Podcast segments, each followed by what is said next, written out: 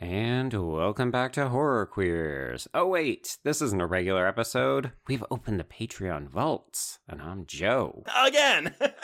yes! Yeah, I mean, it makes sense, right? Because this is October, and we're still in the thick of the Halloween trilogy, so why not revisit last year's Halloween Kills, Trace? Yeah, that sounds like something I want to do. I'm sorry. I would love to revisit our episode. I do not want to revisit this movie because I have watched it twice since we watched it the first time, and I like it Oh. even less. Spoiler Oh, alert. No. I watched it for our episode, which I would like to say I think we do a fair job of balancing the things that are working, however small they are, hmm and then the things that are not. But I mean, this movie was a hill that people fucking died on last year. Yeah, if I recall, um, we were very much like a why are people up in arms about this? Mhm. Yeah, I mean, there's plenty of silly stuff. Like, I remember how we all jumped on that evil dies tonight bandwagon. Yeah. But yeah, I mean, we ended up having a bit of a chat about this and the new Texas Chainsaw Massacre on one of our Horror Queers Hangout videos on YouTube because it felt like people were just really defensive and or irrationally angry about franchise films this year. Yeah, yeah. Well, it's a good thing. Uh, People have such close ties to these franchises; they're long running, and so it. We're kind of in this era where people are like, "Oh, if you are, if you don't like this movie, or if you really go to town like hating on this movie, then you are Mhm. insulting me." I feel like that's what we're seeing Right. a lot of nowadays.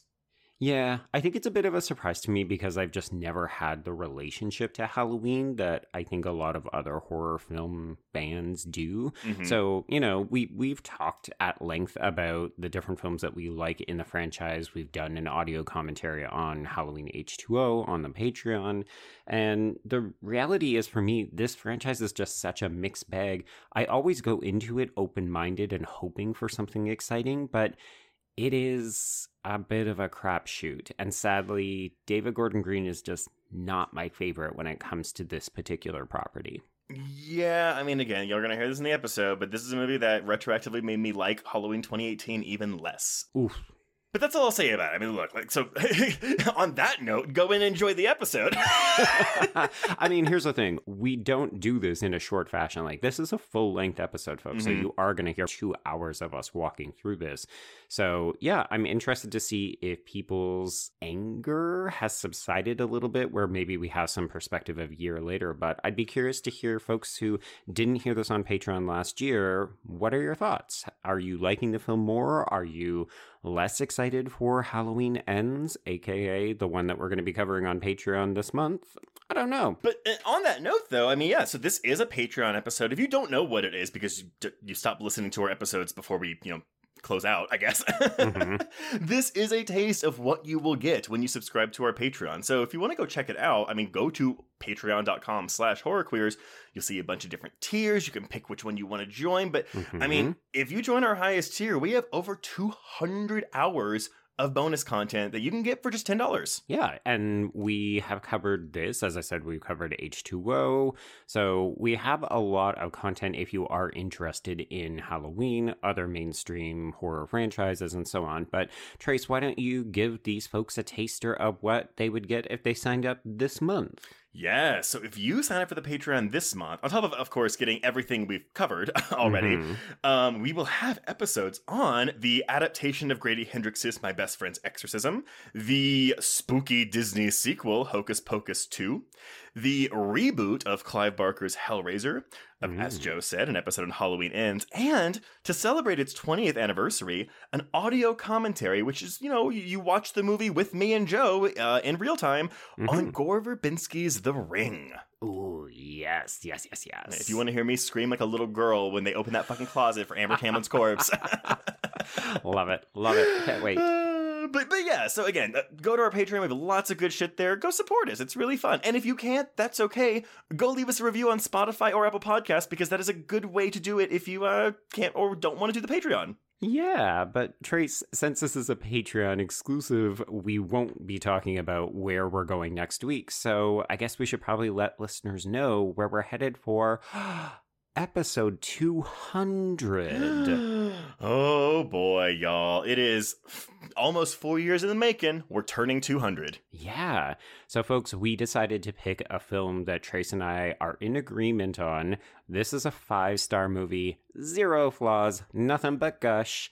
Everybody get ready. We're going to be talking about Karyn Kusama's the Invitation. Yes, and again, if you are new to the genre or you're unfamiliar, please make sure you are watching the 2015 Mhm. Invitation, not the one that came out this year with Nathalie Emmanuel.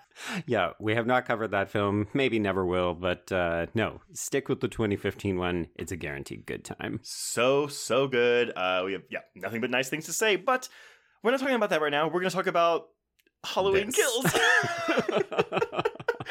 so, um, I guess without further ado, we can uh, go into the episode, y'all. Enjoy.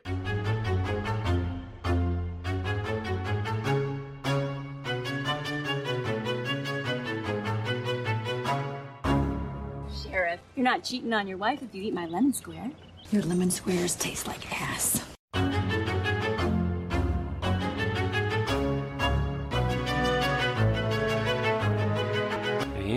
Welcome back to Horror Queers. We're talking Johns both big and little. We're talking Judy fucking Greer. And we're talking America's favorite new drinking game, Evil Dies Tonight. And I'm Joe. And I'm Trace, and we're talking Gotcha again.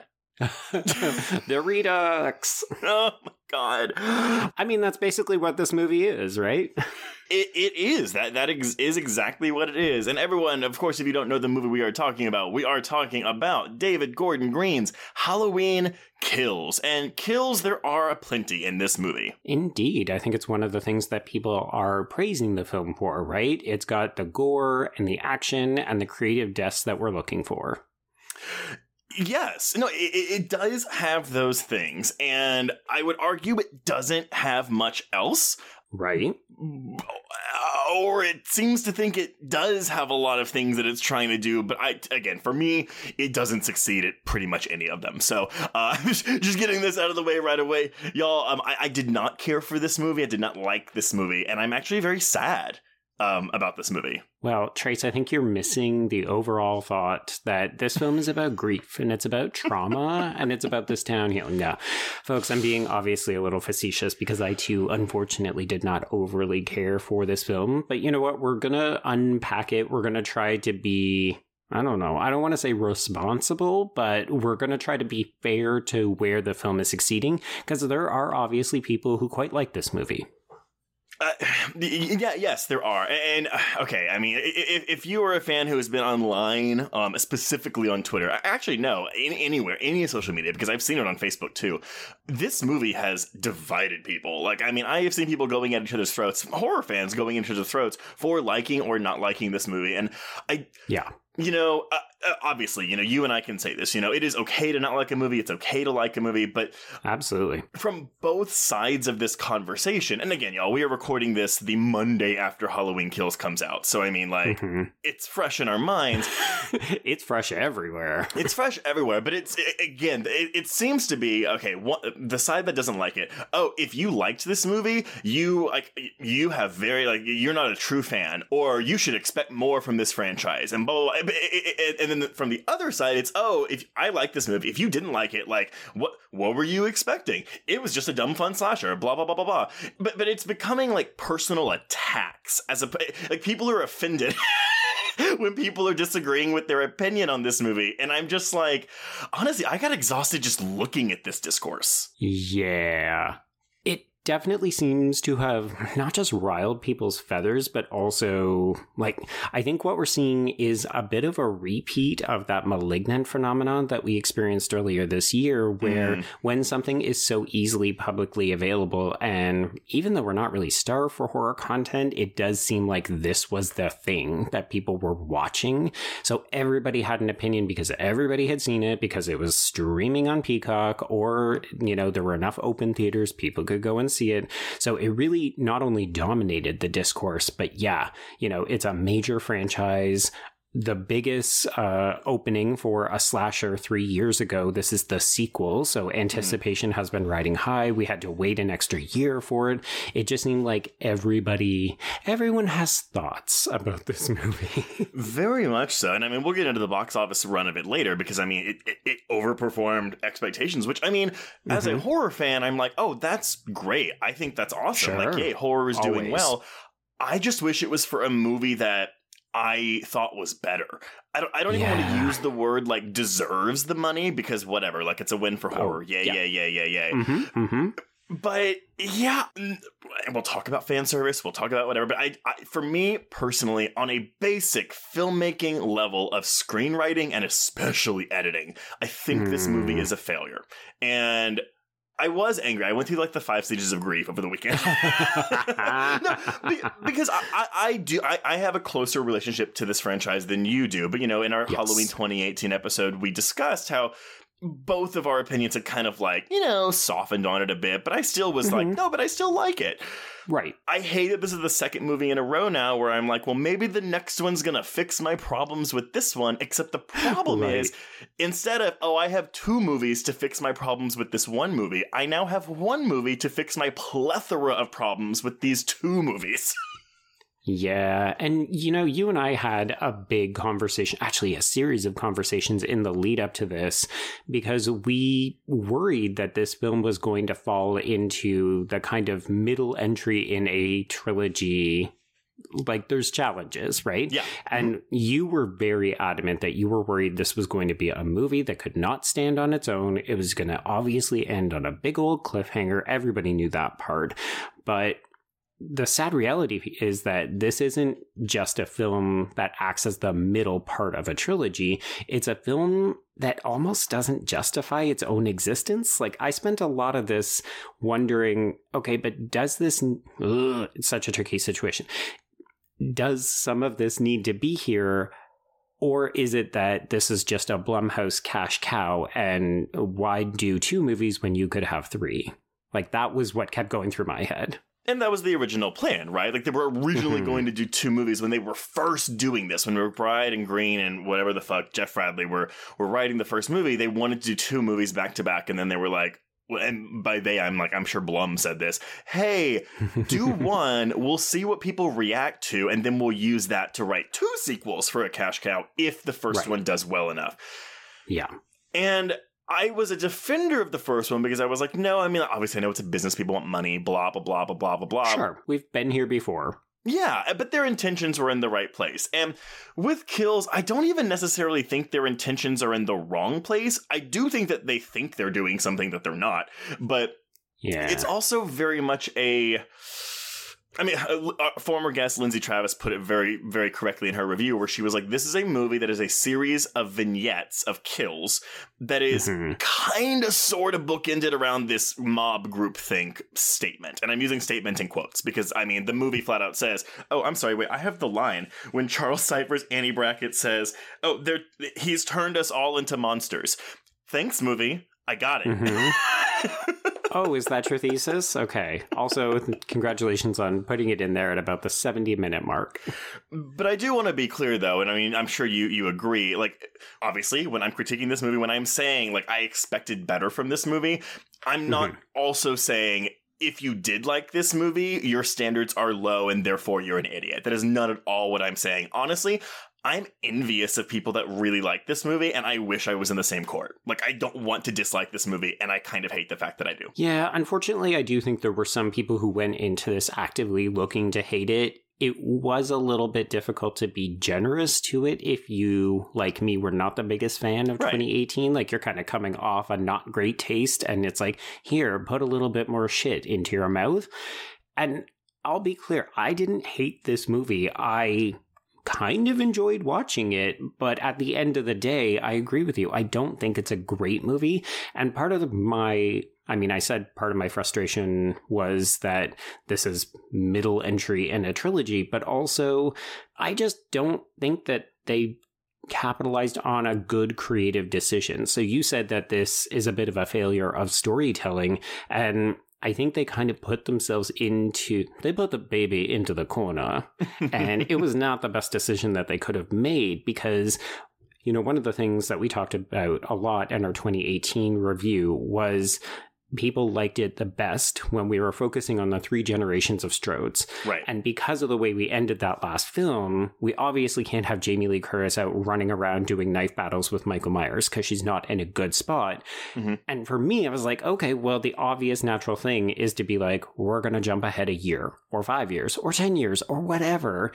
And not keep it on the exact same night because you then automatically have to do what this film does, which is sideline Jamie Lee Curtis, sideline Judy Greer for a certain extent, side check Matt, uh, Andi Matichak for a certain regard. So we then have to fill the film with all these other characters. And yeah, I agree. The mob stuff could be interesting, but the film also doesn't want to just focus on the mob stuff. So yeah, welcome back to vignettes. Well, and, and, and the whole thing with this being the second part of a trilogy, which it was so funny because I saw some people saying, "Oh, this is the Empire Strikes Back of the Halloween franchise," and I wanted to be like, Ooh, that is a little generous. because Empire Strikes Back, while ending on a massive cliffhanger, can still stand on its own as its own film.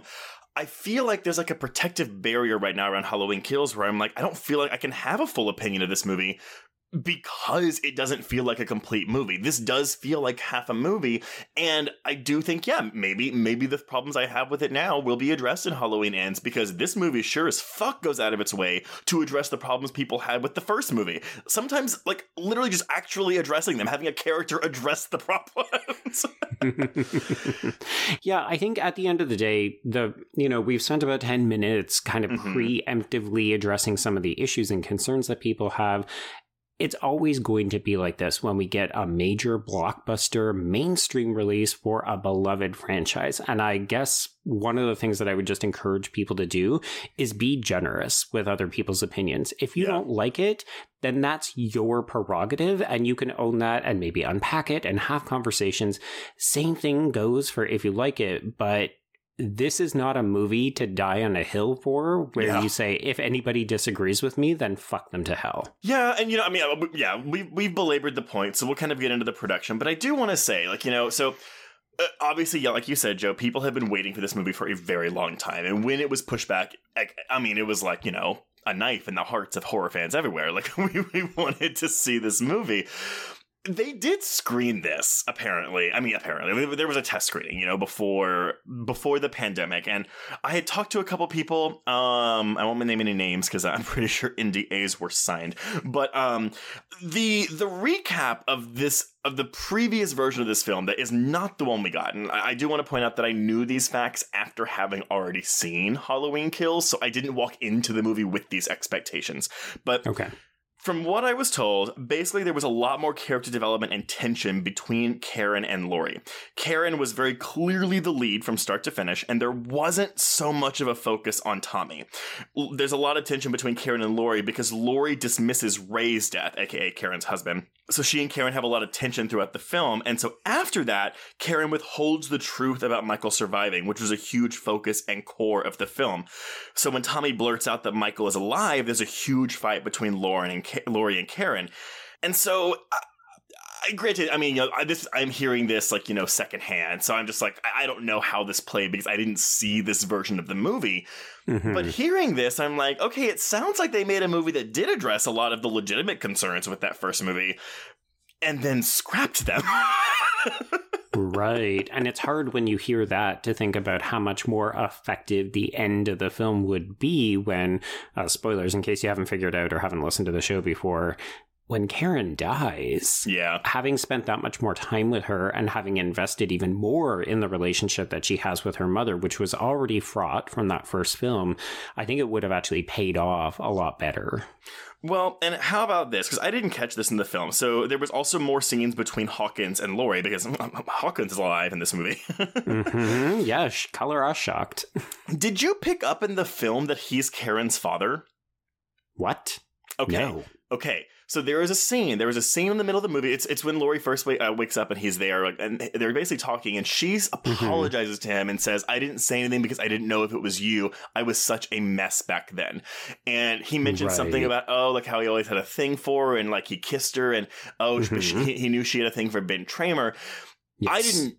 I was like, whatever. Like they're talking about random shit. Apparently, also in this original cut, there was a heavier implication on the fact that Hawkins is Karen's father, and in the original hmm. ending, Karen is 100% dead and mangled with her ringing phone falling out of her pocket. Michael picks it up. Laurie hears breathing, has a breakdown, declares, "I'm coming for you, Michael," before walking out and ignoring Hawkins' worried questions, which I think the intention there is, oh, uh, we're entering ends with a this time it's even more personal mindset. Right, right, right, right. But the way this ends, I'm just kind of like, well, I guess maybe they're like trying to like make it looks like she's dead, but she's not really because I don't know, or maybe she, I don't know. Nevertheless, hearing this after I had seen this movie, when I already didn't like the movie, I was kind of like, oh god damn it. oh shit, that sounds like a movie I would have liked more. But I'll never know because again, maybe it was done poorly in that version too, and there was a reason for these cuts. Like it's entirely Absolutely. possible. Yeah, we've done so many episodes where we hear about these alternative cuts and they do sound great, but something about them, whether it was a bad studio faith or a botched marketing job or whatever the reason, some of these endings or some of these alternative cuts just may not be good. Like they may sound better than what we got, but it doesn't actually mean they were better. 100%. But granted, the film we're left with, it makes it look like Jamie Lee Curtis showed up for a day and shot all of her scenes and then grabbed a paycheck and left. She's a very busy lady. We talked about this. anyway, okay. Well, let's let's go through a brief rundown of how this came to be because honestly, most of it kind of came out in our Halloween 2018 episode. But mm-hmm. go back and listen to that. go, yeah, go listen to it. I thought we were very fair to that movie as well, but who knows? well, we'll endeavor to do the same for this one. yes, we will. So in June 2018, you know, this is before the original, the original, before 2018 Halloween comes out. Danny McBride confirms that he and David Gordon Green had originally intended to pitch two films that would be shot back to back. As I said mm-hmm. earlier, they decided against that. So, a couple months after Halloween comes out in October of 2018, so this is like February of 2019, it's confirmed that Scott Teems was in talks to write the script with Green and McBride. Now, of course, you'll remember there was a third writer on the original film, uh, and his name was Jeff Fradley. So they swapped him out for Mr. Teems, who I did some look into his work. He'd written like 13 episodes of a show called Rectify. Um, oh so, my I mean, god, you are kidding me. no, do you know Rectify very well? oh, I'm a huge fucking Rectify fan. Oh, like, well, massive, yes. massive. It is a great show. It is all about character development. Oh, well, okay, so maybe Mm-hmm. that's why they, they hired him for this movie, but it doesn't shine through on It the does screen. not show then. No. It does not. And of course, for Halloween Ends, we're actually swapping out Teems for two new writers. So we're actually getting four writers on Halloween Ends with David Gordon Green and Dan McBride. Okay. so basically uh in june of 2019 they're like hey yeah we're gonna start filming halloween in september july of that year they say oh um we're not only gonna film halloween kills and halloween ends back to back but we're also gonna release them both in october 2020 Okay, see, I always called bullshit on that. There is Mhm. no way you were going to release two massive movies back to back. It's called you're going to do the It Chapter 1, Chapter 2 deal. You're going to keep them a year apart because you're going to make shit tons more money. But the difference is there though it chapter 2 wasn't filmed back to back like they waited until Right. one made money which is what obviously happened with kills here Mhm. But yeah, I- I just like, I mean, has that ever happened? I think the closest we've ever had to that is like when The Matrix 2 and 3 came out, what, seven or eight months apart? Yeah, yeah, that's probably the closest one because almost everything else is a full year. Yeah, for sure.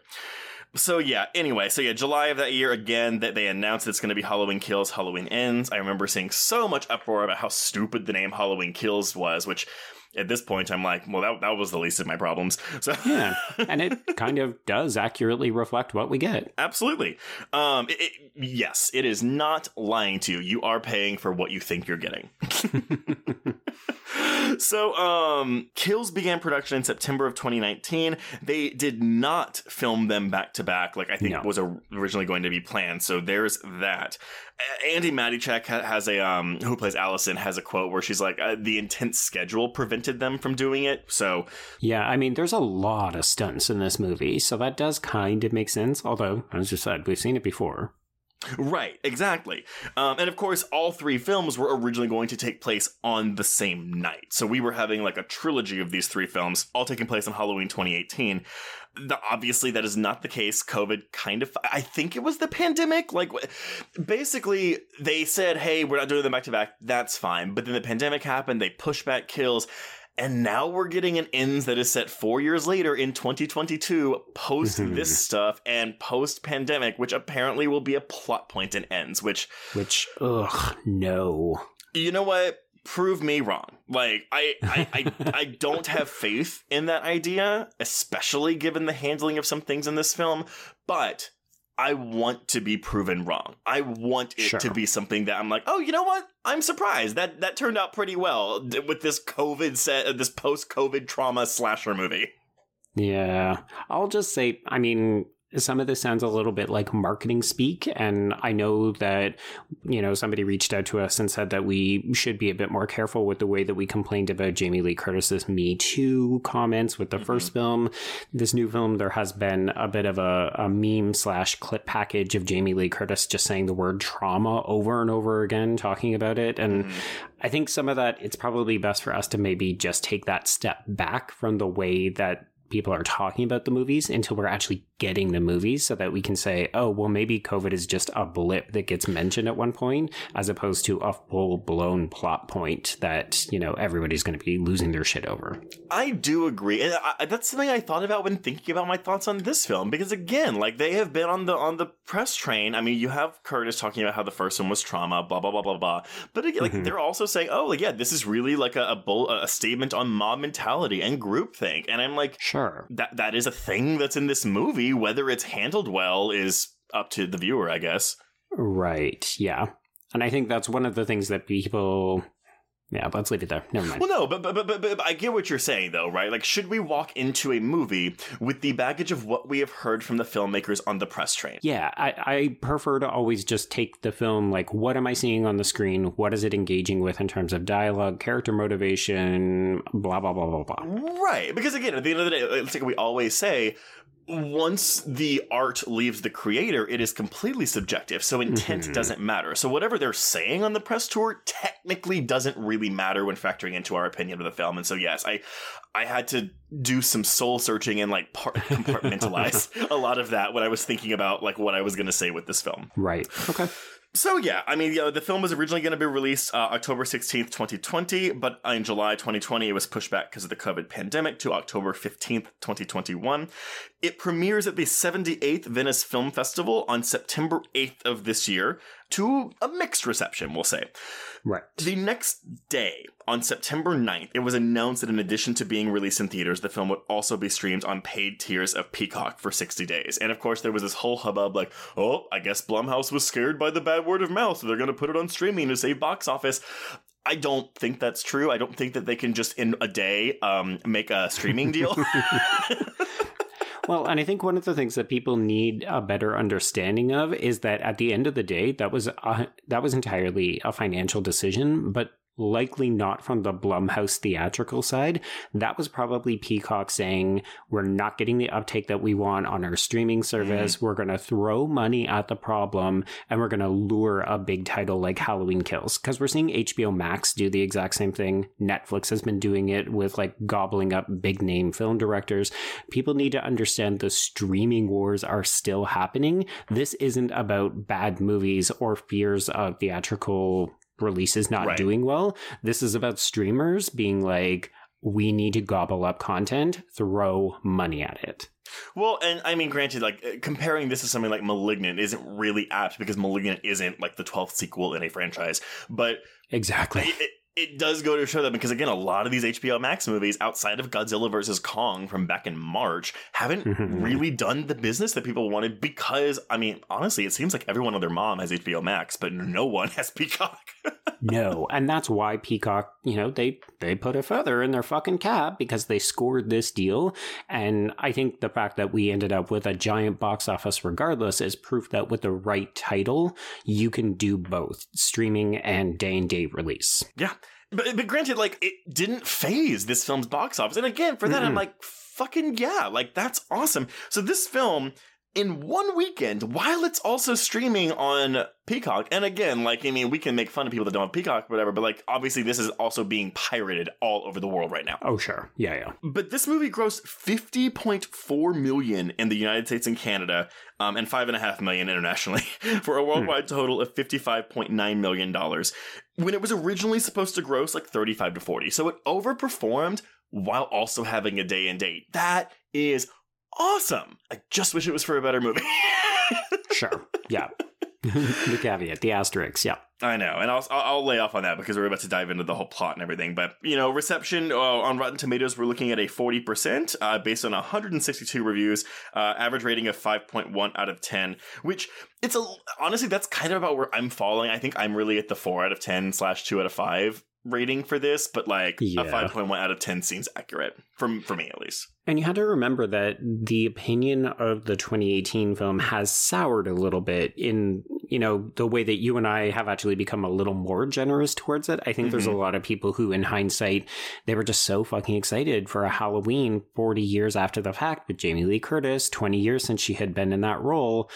Like, obviously, when that first film came out, heightened expectations, people were losing their minds about it. And then Yeah. we had three years to cool our tits, and the sequel comes out. And I think a lot of people carried over some of the negativity from that first film into the new film. So, like, it's not unusual for sequels to see lower ratings, even if the film is better or like way worse. Like, the new film often gets punished. Yes, absolutely. Which that that's just the cycle of a horror sequel. Absolutely. Yeah, yeah. Metacritic, we're looking at a 42 out of 100. Letterboxd, we're looking at a 5.6 out of 10. And CinemaScore audiences gave it a B minus. So Okay. say what you. I, I think it's. I'm I'm loath to use the the term crowd pleaser, but Hmm. this does seem like. I mean, again, if you're wanting to go see like a horror movie with a bunch of killing, like this is it, and it ends on a cliffhanger that for some people it really works. I, and when we get into the plot, I will go into why it doesn't work for me. Right. Yeah, I do think this is a bit of a film that's also critic proof. Like, I think the audience. I think the audience score really matters more at the end of the day because part of what we're also experiencing is once again this kind of horror circle bubble, right? Like, so we're seeing people fighting about it all the time. I'm sure there were a bunch of people who just said, Hey, Blumhouse released a new movie. It's a Halloween film. It's October. Let's go see it. Like, I'm willing to bet that there are far more people who just kind of treated this as a night out, whether it was on the couch or actually in the theaters, and just went and checked it. Yeah, and again, that's awesome. Yay horror, rah Yay rah, horror, sis yeah. boom ba. I can't do the rest of it. I know, I know. We, we've been generalizing about this film for so much, so let's get into Mm-hmm. specifics, Joe. Let's talk about the plot of this movie. Um, plot is it being in quotes. Oh my god, I have so much plot though. We're gonna be here all night. well, no. My, okay, so I, I will be totally honest. I, I had drank wine during this screening, and Okay. As it, as the movie went on, because I. I was honestly like, I like the flashback opening, whatever. I was into it. I was in the opening credits. I love the opening credits. And then as the movie went on, like, I kept rolling my eyes more. And I guess I was like making audible sighs of, Oh, no. of, of discontent because my husband, like, after we're done, he's like, oh, like, it was very obvious you were not enjoying this movie. Holy shit. But you've seen this again, like- right? You watched it a second time? Yes, no, no, no, yeah. So I watched it the first time on thir- on Friday night, Thursday night, no, yeah, Thursday night, and then I watched it again today to to just see if my opinion had changed on it, and um, it Mhm. it, it didn't. It didn't get better, it didn't get worse. I just I felt the exact same about it. Okay.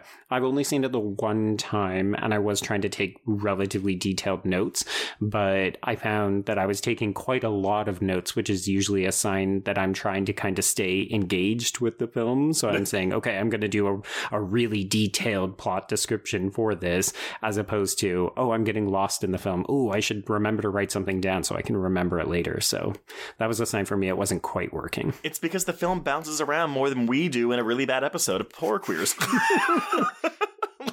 Put it on the poster. Bounces Oh around God. more than a shitty episode of Horror Queers. That's one hundred percent. I was like, this movie, like literally, I was like, oh, like this scene, I'm kind of getting engaged, and then boom, we're cutting to someone else I don't give a shit about. Uh, I will say the introduction of a bunch of new characters and then us killing them off did not endear me to this filmmaking team. I have things to say about the legacy characters that are reintroduced in this film. well, let, let's get to them. Let's do this. Okay. So we open with Cameron. Everyone remember Cameron? He's Allison's shitty boyfriend who, in another cut, wouldn't have been quite so shitty. He is played by Dylan Arnold. So Okay, we're starting right here. Okay, go, Right, go, just go. right, right. so I mean, again, if y'all didn't listen to the episode of 2018, like go listen to it because we go into this deleted scene from the first film. The only reason they cut that is because that's that that scene ends with him going to jail. So they like they would have to have a reason at the beginning of this movie to get him out of jail to tell the story they wanted to tell. Okay. I'm still a bit flummoxed though that we get like hey like his apology in that deleted scene was so much more meaningful and earnest than his mm-hmm. hey I'm really sorry Allison come join the mob in this movie. Yeah. Yeah, it definitely feels like she got a gentle one evening amnesia and is either very forgiving or has maybe lost her marbles. I mean, again, despite the fact that three years are between the release of these films, I'm really confused as to why everyone thought Laurie was a nut in this movie, aka, I'm sorry, in the first movie, aka two hours ago, and now all of a sudden it's like, yeah, Laurie, get her.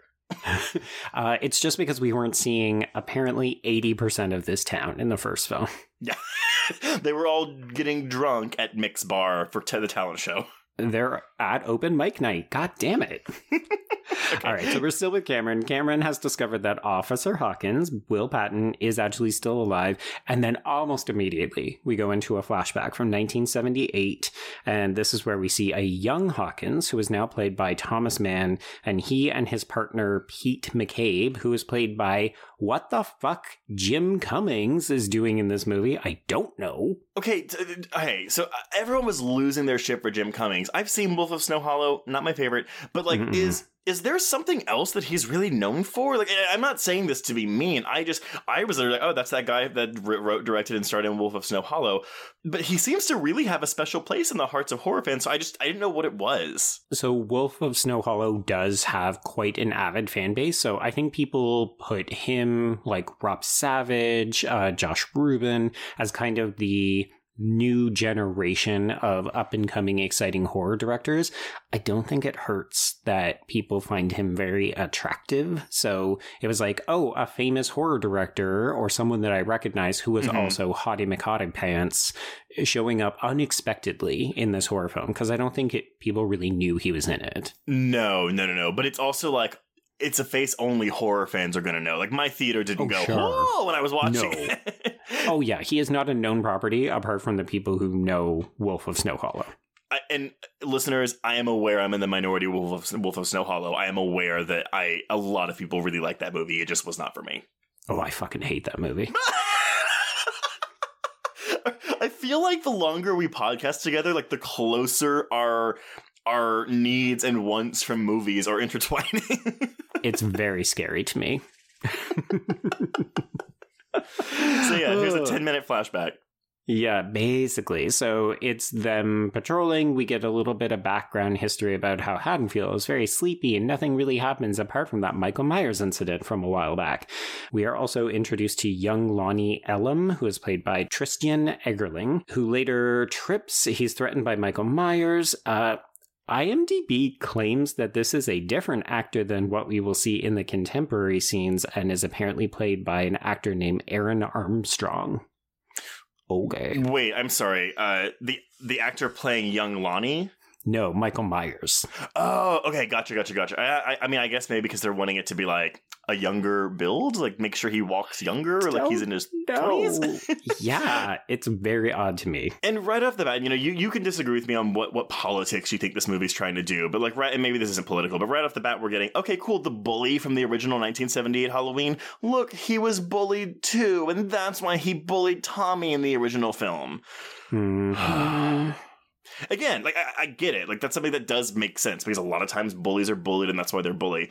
But I'm just kind of like, again, it, we're introducing that and it just well, also it comes to nothing. comes like to we're nothing. just we're retroactively changing characters you know, this film does have a certain amount of fan service, particularly in the way it brings back original characters from the 78 film, but then it also doesn't have a good handle on who they are. Or maybe that's just me being like, wait, you brought back Tommy Doyle and you did this to him?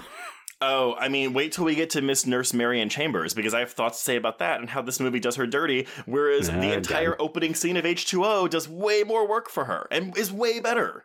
This is true. Yeah. But we're not there yet. We're still in a 1978 flashback. Uh, basically, what we need to know is that Hawkins was at the center of this. So it was teased in the 2018 film. Here we actually get to see it play out, except that there's a horrible moral issue at the center of it because his partner Pete was, yes, attacked by Michael Myers and eventually killed, but also it wasn't Michael who killed him. It was young Officer Hawkins, who is, by the way, an absolute garbage shot because he cannot hit the side of a barn wall when he is shooting. So what we have here, we're already making statements about cops because what we will get later is that another buddy cop covers this up for him, and we Mm-hmm. also have Hawkins later telling Laurie, "I should have shot him on the front lawn when he was surrendering." Like, so, or I'm, I'm paraphrasing, but like that's so. Yeah. we also have a movie that is pro cops shooting people Just shooting and lying. surrendered. Yeah. I mean, I, I- you can quibble. You could be like, "Well, no, that's that's the character. It's not the movie." But I, mm-hmm. I, I, I, don't, I don't, I don't think the distinction is very clear in this case. Well, and it's a little bit problematic because A, it's Will Patton, who everyone fucking loves, and he's Yeah. also been introduced as a very sound, civil minded, kind of level headed dude, somebody that we like. And I do think part of this is meant to be it's a bit of a condemnation that people can be one way and then change in the future, which is what we see with Lonnie as well. But it's mm, it's just a little bit like cake and eat it too, where we're trying to shove this message down and it doesn't quite work. And it's also like, why are we doing this though? Like, none of this pays off in enough of a satisfying way, even when we factor in the mob mentality stuff that's going to happen later. Unless it's going to pay off in Halloween ends, which Oh, God. I, I- I mean, I, get, I get it though. If, if you're listening to this and you are like yelling this at your speakers right now at us, I'm like, I, do get it. Unfortunately, we have to review the mo- the movie, Yeah. quote unquote, that we have in front of our faces, and so I cannot take into Yeah. consideration what might happen in ends to excuse my issues with this movie. Yeah, we can definitely speculate. We're probably going to do a little bit of that at the end, but at the same time, you know, this film was released independently of Ends. They were not released at the same time, so all we can do is judge this film, and this film ends up coming up lacking as a result because there's just all these unresolved issues, but not in like a cliffhangery, ooh, that's satisfying, ooh, I wonder how they're going to resolve this kind of way. Yeah, for sure, absolutely. Okay, so then we get what I think is a dog shit Donald Pleasence cosplay. You think it's not bad. I think it looks fine. it just came out today that this apparently was not CGI, which is what I was going to blame. This is actually a construction foreman, Tom Jones Jr., who is wearing 11 pieces of prosthetic makeup and hair pieces. Uh, I don't know, folks. This just did not look good to me, and I. I was like, do not bring Donald Pleasence into this, please.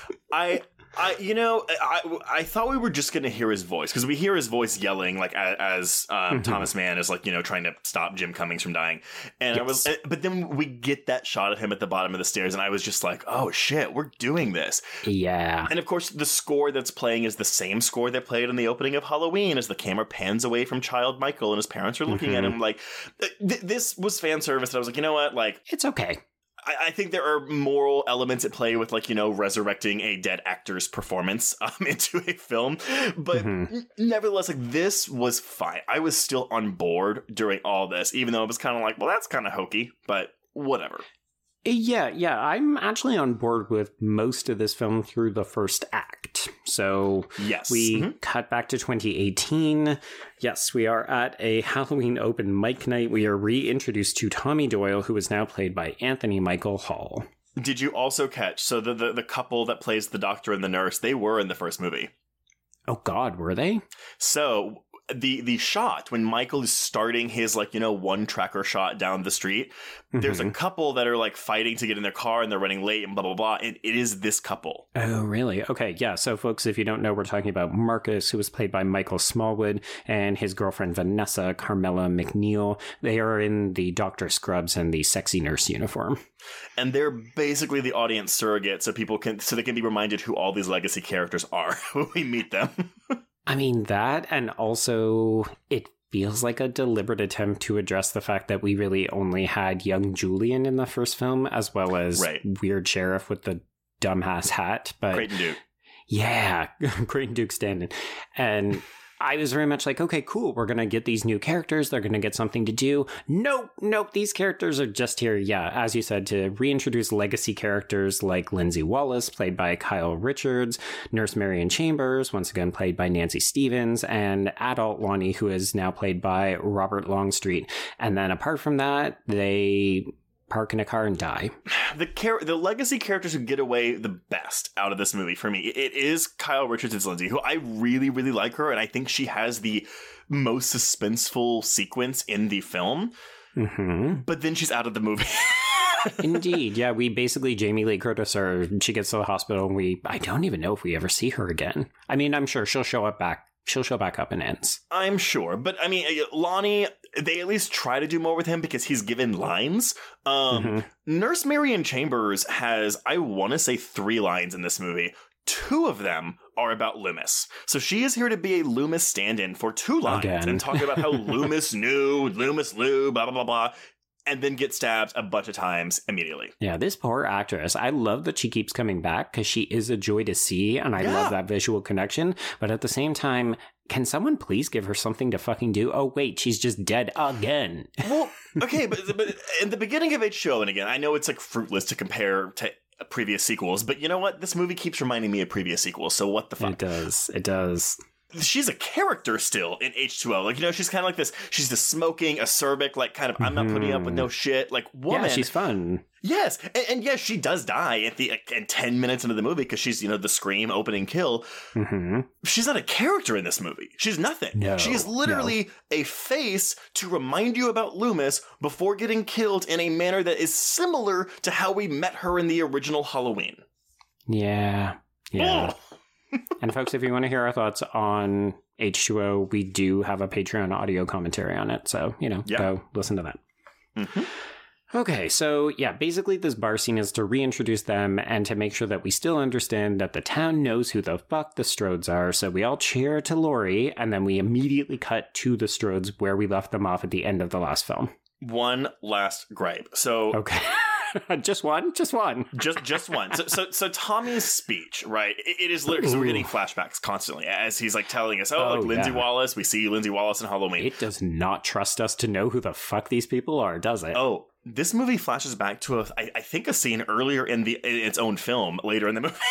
I hate it when shows do that. here's the thing, and I- I know people don't have a problem with this, but here's my thing: do not tell me these sequels do not exist. Halloween two through Halloween Oh God, Resurrection. yeah.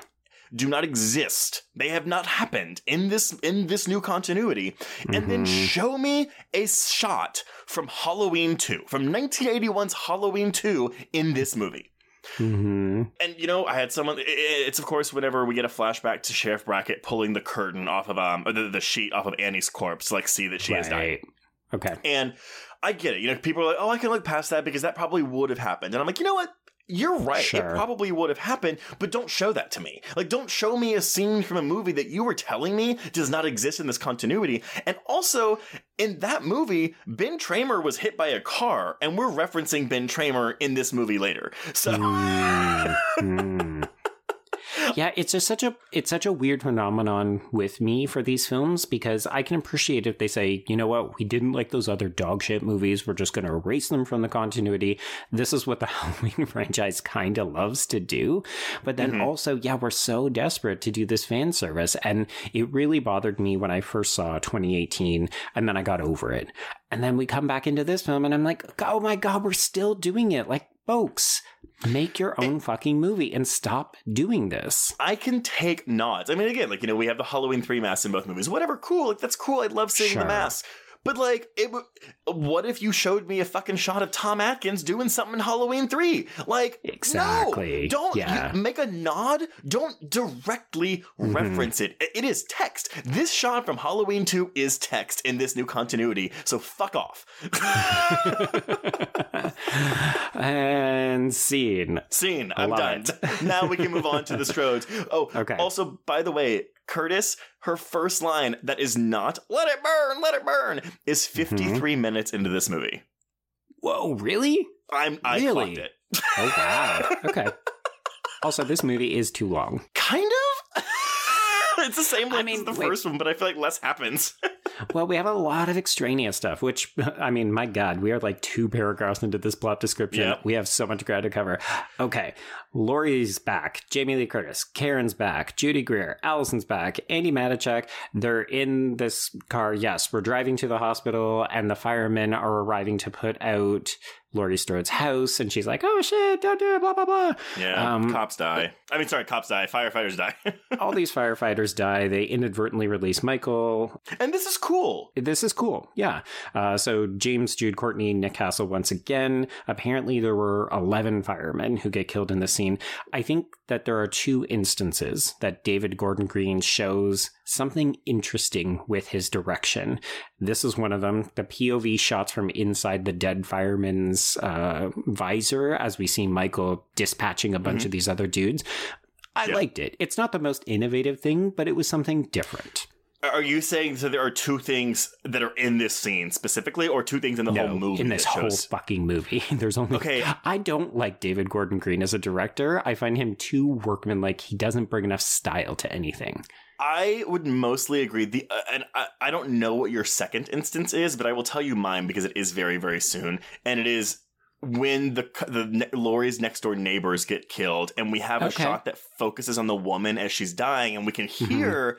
Michael doing something with her husband's body, but the camera like pans in a circular motion, staying on her until we see him like just stab him like with five different knives. I, I was like, oh, like that's really cool. Um, nothing else really after this really matches it for me. Okay. yeah, I think that's on par. Well, maybe a, a step under that kind of one take where Michael wanders through the houses and kills a couple people and picks up his knife in the first film. It felt Right. like a, a callback to that, but not quite as stylish. yeah. I didn't mind it. To me, that's one of the things that I don't care about as much with the Halloween franchise is Michael's just kind of always off killing random people. And I don't care if we kill random people. Like I know that gorehounds like it because this is gnarly, watching this woman get stabbed with a fluorescent light. Right. Ooh, shit. You know, Yeah, if that's what you're here for, it's good. But for me, I'm like, okay, this is time. Like, this is three to four minutes that I could have been spending with Karen and Allison and Laurie. No, I, I I I agree with you. Like, I mean, and that's why I'm just kind of like, well, I think that's where the first one did it right. It limited that to one sequence. Like, we are having one Mhm. sequence of him going around killing a bunch of randos. Unfortunately for this movie, it's the we do it entire a couple movie. times. Yeah. Yeah, yeah. And granted, some characters get more screen time than others. I mean, like we'll talk about the gays when we get to them, but like they at least Hmm. have scenes of dialogue before they die. I, I have so many thoughts about them. Yes, so Yeah. we'll we'll get to them shortly. Yeah. Okay, so Laurie goes into surgery. We are reintroduced to former Haddonfield Sheriff Lee Brackett, who is played by Charles Cyphers. He overhears Karen mentioning, "Oh, look, that's Laurie. She just got brought in," and then. There's a couple moments that I do want to give this film recognition and praise, and this is one of them where we get it's it's too brief for my liking, but the recognition from Karen and Allison that they are grieving for Ray and that he was a good father. And I just think it's really touching. I wanted more of this kind of stuff. And, and this is where it's kind of coming from for me, right? Because how much did we say specifically? What did we want the most of out of 2018? We Mhm. wanted more Mhm. of the Strodes together. Yes, yes. And this film almost goes to efforts to keep them apart. Yes, and you know what? Fine, you can look at us and say, "Well, this is really focusing on the other members of the town, and we're going to go back to the Strodes later." We have no way of knowing that, but I'm like, you know what? it's a safe assumption. Yeah. Yeah, it is. But you know what? They released a poster for this movie with all three Strode women being like, "Oh, it's the Strodes," blah blah blah blah blah. And I think Mhm. combined, they have a total of like less than 30 minutes of screen time in this movie. Yes. And the frustration for me is that I understand that this is kind of what we have to do because we've decided to keep it on all all on one night. And there's only so Mhm. much that you can do. Like Laurie literally goes into surgery for her abdomen. She's fucking bleeding out all over the place. You're not gonna get her up and doing a bunch of stuff. So if you're not gonna have Karen do it and you're not gonna have Allison do it, then you need to introduce other characters. But I also just feel like, well, why did we make this creative decision when we took a year off? Because we Mhm. didn't shoot it back to back with the 2018 film and we decided to add another film to it. Like, why did we go with this creative decision where we said the thing that people liked about that first film, we're not going to give it to them? We're going to do mob mentality with a bunch of characters we don't know. And it makes the ending of this film, Judy Greer's death, even more frustrating because he, when the credits rolled, I was I wasn't like, "Oh my god, I'm so sad because Karen is dead." I was Mhm. like, "Fuck, this movie didn't give me what I wanted from Judy Greer, and now we're sure shit not going to get it in the next movie unless again she's miraculously going to be alive with scars 4 years later." Which And I don't think that's gonna. I don't think that's the case. Like she's done exit interviews from this film where she's Okay. like, "Yeah, it's very sad." I mean, she could be lying for the sake of generating press, and we'll all be very excited next year. Mhm. I pretty sure that this is a death that is going to stick. And that is disappointing because not just because we fucking love Judy Greer, but Mhm. also because you're like, uh, it's not as impactful as it could have been Yeah. because you didn't give her the screen time. I saw um uh, one of our friends, Amelia Emberwing, was like, "Oh, I love the decision made because I don't care about it," and that's a problem. oh, okay. Oh, she was being critical. I was like, oh, yeah, okay. no, no, no, because because because yes, we love Judy Greer, but these movies have done nothing. Has have have given the character of Karen. Yeah. Nothing. I mean, she gets more to do in this movie, thank God. But Mhm. it's still just like nothing. And so when, when she died, it wasn't like I was like, oh fuck, I'm sad Karen's dead. It's like, oh, these m- two movies have misused this great character actress, and that sucks. I mean, thank God. Set Judy Greer free so she can go off and do something else. but yeah, it, it's definitely one of those things where we look back on it and say, well, fuck, we were excited to see Judy Greer in this. And at the end of the day, we were excited we got to see Judy Greer. Who the fuck is Karen? Still don't know. Exactly. Exactly. It's a great way of putting it. okay, so we're back at the bar. Yeah, we've got Marcus and Vanessa hanging out with our returnees, and then this is where the penny starts to drop. Oh shit, Michael Myers is not dead. We're getting phone calls from Cameron. Uh, we're getting Okay. Sheriff Barker at this crime scene. He's played once again by Omar Dorsey. So the the firemen's bodies have come out, and also we're getting a news report that does confirm Poor Julian from the first film, Jibrail Nantambu, is still alive, but this is also all we get of Julian in this movie. It is. But do you know what else happens on this news broadcast? That that Tommy is watching, by the way. Hmm. It shows a picture of the little mental patient that will soon jump out of a window, saying, "This is a, there are other mental patients that escaped. By the way, here's one of them." Right. yes. We actually get two pictures. Of course, the picture of Michael Myers' face is blurred, but presumably mm-hmm. in the bar they would have seen it. This is one piece that I have seen a lot of vocal reactions to where it's like, so we're confusing Michael Myers, who is six foot five or something, with this short, slightly rotund gentleman who appears to be about five foot four, whose face is very publicly not Michael Myers. And the residents of Haddonfield cannot spot the difference. and uh, but you know what? Okay, you can say, "Hey, that's the film's statement on mob mentality. It Mhm. makes people blind. It makes them do stupid Absolutely. things." Like, Sure. totally get it. I just Mhm. don't think it works. Yeah, I don't think it works. And then we have to get hit over the head a couple of times about how bad it is. And that just felt like I was being talked down to, frankly. When you have Brackett looking at that body going, he's turned us all into monsters, it's like, Mhm. movie, can you just trust me to get the message? Well, and that is one of the issues, right? It's the same reason why they have to give us glimpses of what these actors were like in their first iterations back in 1978 and so on. Because Right. the movie doesn't trust us to actually recognize, oh, when I say Lindsay and I told you this is in continuity with 1978, I'm trusting you to know who I'm talking about. Yeah, I mean, I, get- I, I get that that's for people who may not be horror junkies like we are. So it's like, hey, for all you new people that maybe haven't seen the original in forever. But I'm like, you know what? Fuck those people. They're already in the theater. Like, I don't know Well- what to tell you. Like, let them go watch the original. Or do it in an organic fashion so that we can say, You were there that night, Lindsay. You barely survived this. Cool. Now we've Yeah. established it. Let's move on. Like it's it's not great storytelling. Does Lindsay even talk to Laurie in this movie? Oh fuck no, she doesn't. Okay, I I wasn't sure. I mean, that's not a critique. Like, whatever. As you said, Laurie's incapacitated, but I'm just like, all right. okay, so now we're on a high alert because we know that Michael Myers has returned. So the party at the bar dissipates. Vanessa goes out to her car. This is where uh, she discovers somebody's lurking in the back seat. So we're doing a little bit of an urban legend play. Tommy immediately grabs this bat from behind the bar, and this mob starts to build. So we're getting Figaro playing in the car. They advance on it. It drives away, crashes immediately, and the driver escapes. But now we think, oh, Michael Myers was out here. He's on the run. Let's start to gather the mobs and the pitchforks and the torches and do the song from what is it, Trace? Oh my god. Okay, it is not here, but uh, y'all, in the hospital, uh, I think it's after whenever Tommy tells Laurie, like, "Oh, like you protected me all those years ago. Let me protect you." Blah blah blah blah blah. But when the mob is forming, so I literally thought they were going to burst into the mob song, which is what it's called, from Beauty and the Beast. And not helping matters was that the score that was playing. So, you know, Tommy gets up there and he's doing his Gaston thing. The Beast will make off with your children. He'll run off with your wives. Blah, blah, blah, blah. Mhm. But the score that is playing is very similar, like staccato beats, except in this case it's synth instead of Beauty and the Beast, like violin or whatever, of bum, bum, bum, bum, bum, bum. And I was like, are we about to do the mob song in this shit? What the fuck are you doing? Uh, sidebar: If we have any talented listeners, I would love for someone to actually make that. So please take the scene in question and put the mob song from Beauty and the Beast over it, and then send it to us.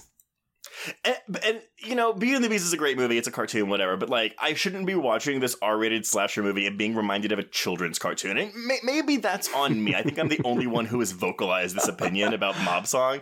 But like, come on, y'all. And if this was just a stupid slasher movie, like so many people keep telling me it is, which I mean, it is stupid, but it doesn't think it's Oh. stupid. and that's the issue. I will agree with you that I think it is. It believes it's doing more work here than it is actually giving us. And that's all I have to say about that. Okay. I'm like trying to call. I, I know I'm getting into my like rage, man. I'm like, nope, Trace. Like it, Yeah. it's okay. Yep. It's Bring just it back a to movie. a simmer, just to a boil. just the more I talk about it, the more I'm like, ah! it's still so fresh. It's so fresh. very fresh, very fresh. Okay, so speaking of speaking of mad and annoyed, let's introduce queer couple Big John, played by Scott MacArthur, and Little John, played by Michael McDonald. Joe, I, I've gone on. Yeah, t- tell Hmm. me what, what what is your issue here? Okay, so let me climb up onto my soapbox. we talk a lot about queer representation, the kinds of things that we would like to see. What happens when people who are not members of a community who try to speak for that community? It doesn't always go well. And I'm not suggesting, you know, again, we could say this is a stupid slasher film. They're including a couple of people of color, they're including a couple of queer characters. This Mhm. isn't I'm I'm not going to suggest that this is homophobic or that it's incredibly offensive, but we are very clearly playing with certain kinds of stereotypes about affluent white gays who are Mhm. ridiculous and sassy, who have apparently immaculate interior design skills, who put down a golf club so that they can pick up a cheese knife when they discover a stranger in their house, uh, who take off a robe so that we can walk around in satin boxer shorts. Like, Um, who don't call the police when they see a bloody handprint in their house? hmm, who literally refer to each other, a life partner, as Big John or Little John, not just John, or a different nickname or something like that. These are queer characters who have been written by straight people, and what we got are caricatures. And I do want to give a shout out to Kay from Salem Horror Fest because she did go on a bit of a Twitter rant about this because I hadn't thought of it. I just thought, oh, the Big John, Little John thing is fucking dumb. I don't like it. And Kay Mhm. said it's actually leaning into it's not malicious homophobia, but it's like inching towards that. Because if you think about it, this is straight filmmakers and screenwriters saying basically we have a queer couple who call each other Big Dick and Little Dick. Because John Johnson. Yeah, no, I get that, and it's it's also like. So I, I wasn't as bothered by this as you were. That being said, seeing it in a theater with a crowd of people, like Mhm. they were being laughed at. I- I- It's a distinction of like, Oh, okay, are absolutely. we laughing with these No. characters or are we laughing at Yes. these characters? Absolutely. And it is laughing at them. It- Mhm. Mm, I again, I wasn't particularly bothered because I was like, I mean, yeah, sure, like there are totally gay couples like that out in the world. Absolutely. Yeah. It's just more, oh, this is the only queer representation that we're going to get in this movie. Yeah. And are we introducing other characters so that we can just explicitly laugh at them? No. But it's apparently totally cool. Let's do it with the queer characters. Well, and they're introduced because they're living in the Myers house. Because of course these 2 Mhm. gays like bought up the Myers house at whatever fucking deal it was in. Yeah. and like did it all up like with home makeover. Yeah, I did see a couple of funny references from various folks saying, oh, okay, this is apparently the day and age where queer couples will buy rock bottom real estate, zhuzh it up, and then brutally be dismembered and murdered a la AHS Murder House season one. I mean, and, and there there are many bad decisions made in this movie. And again, I've seen people complain where it's like, well, I mean, you know, like if you were in a horror movie, would you? And I'm like, yes, I don't, I totally get Mhm. that. Oh, yeah, we would all be dead if we were in a horror film. One hundred percent. But there is a difference between oh my god, I'm being chased, and I'm I, I have to I have a split second to decide which way to go, so I'm running up the stairs instead of going out the front door. Mhm. That's a that's a bad decision. That okay, fight or flight, whatever. Between an illogical decision, like again, not calling the cops when you see a bloody handprint in your house, or Mhm. sitting in a car watching a nurse get murdered when you have an easy out to get away. Mhm. Yeah, the the residents of Haddonfield are apparently prone to mob mentality and also just really shit decision making. But again, illogical. It, you can make a bad decision in a movie by all means. Like it, adrenaline's up, whatever. But it's a logic. It makes no sense. But I digress. You digress, but before we move on, Trace, I would like to play a round of comedies. So since we are laughing at these characters, let's have a couple of jokes at their expense, shall we? Sure. So I'm going to tell jokes, and you're going to try to give me the punchline. So here we go. Okay. Where do Big John and Little John order pizza from? It's rapid fire. Let's go, man. Let's go. Uh, uh big big dicks. I don't know.